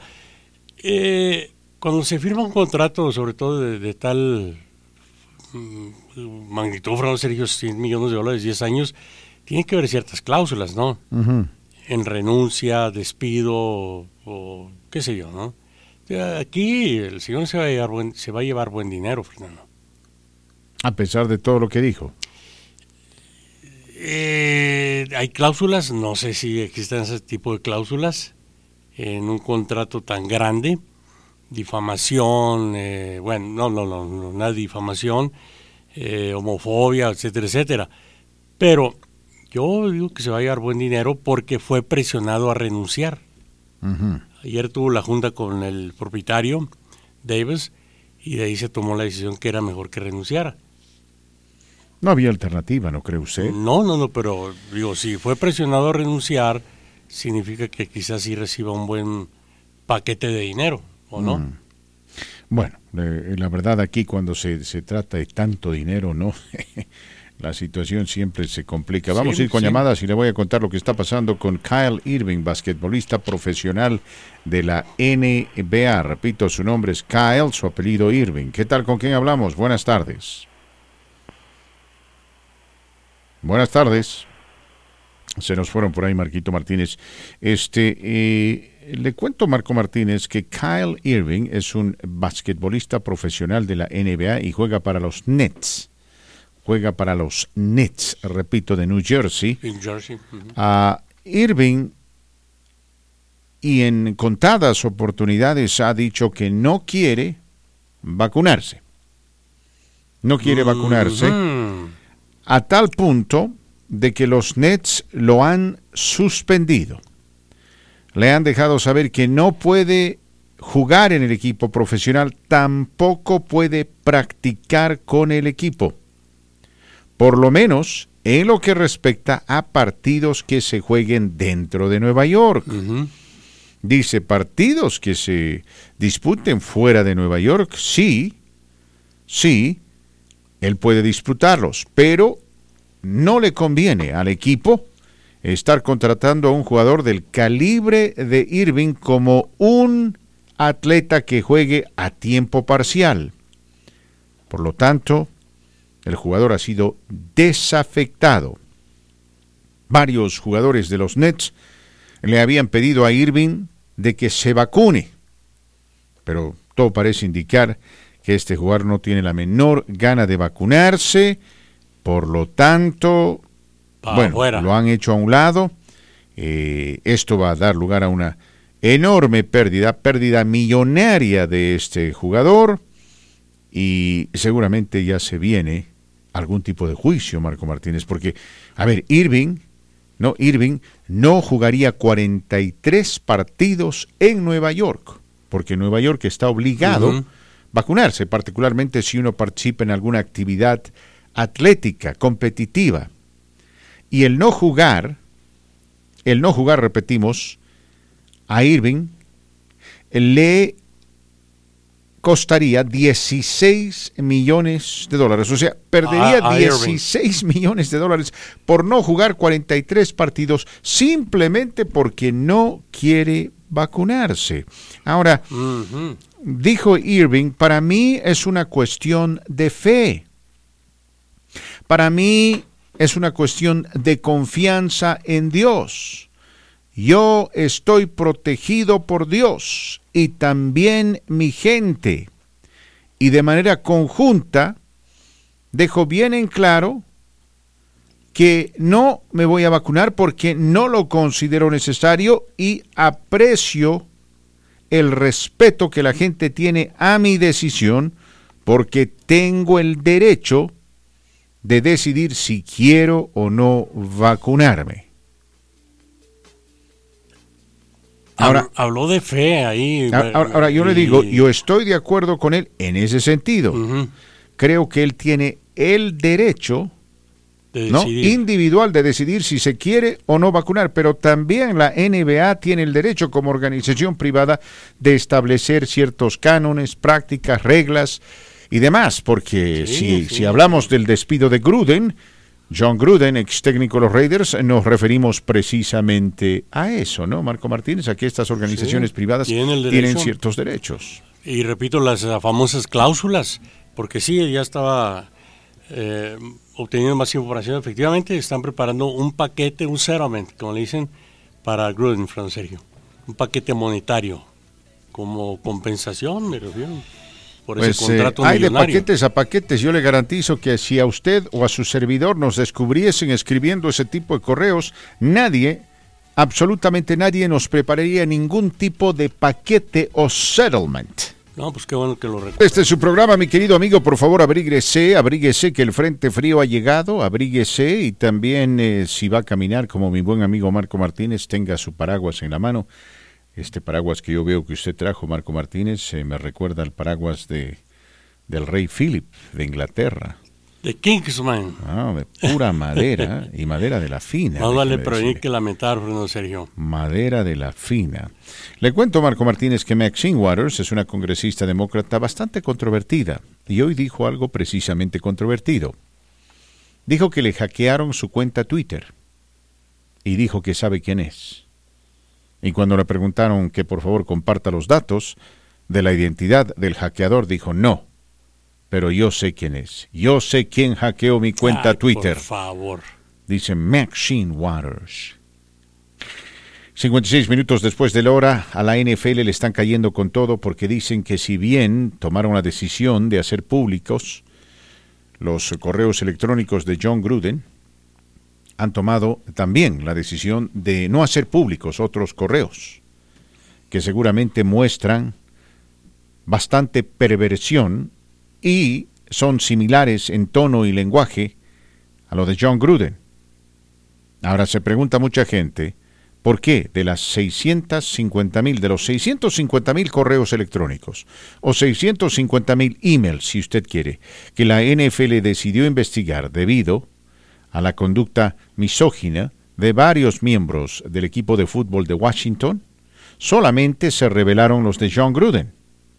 ¿Dónde están los demás? ¿Por qué no se revela a los demás? Dicen.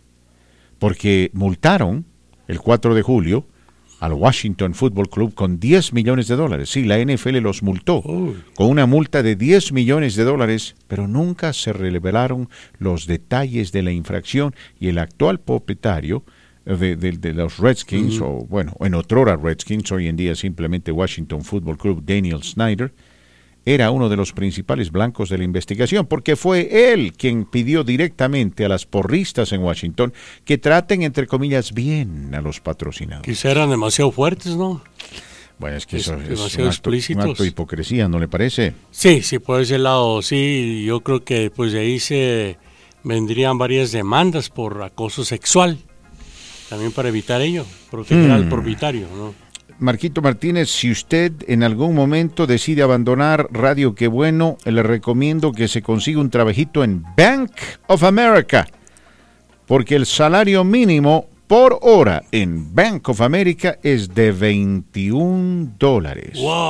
Repito, 21 dólares. Y finalmente le voy a compartir la lista de los cinco mejores equipos en el fútbol americano de acuerdo al sitio oficial de la NFL. Empezamos desde el 5. Por favor. Hasta el 1. Por favor. Muy bien, número 5. Los Angeles Chargers marca de cuatro victorias y una derrota.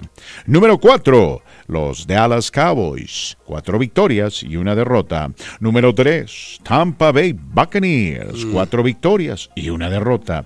Número 2, Arizona Cardinals, cinco victorias, cero derrotas.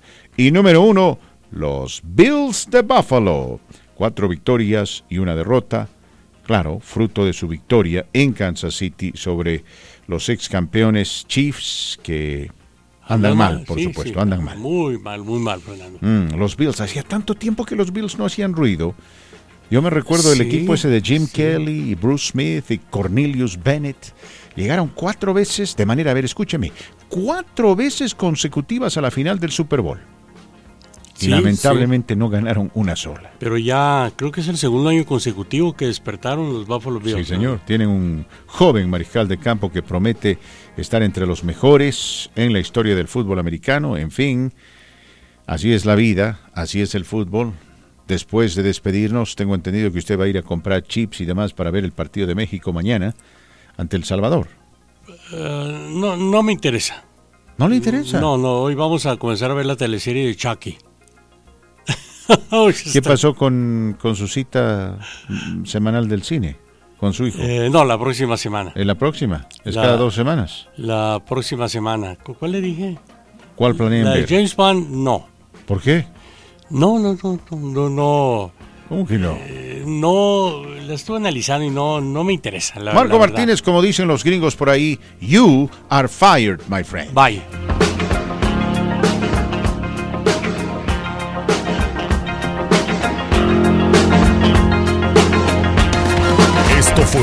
La Voz del Pueblo, con valor y con verdad, bajo, la, conducción de Fernando Sergio. KBNO 1280 AM y 97.7 FM Denver. KAVA 1480 y 107.5 Pueblo.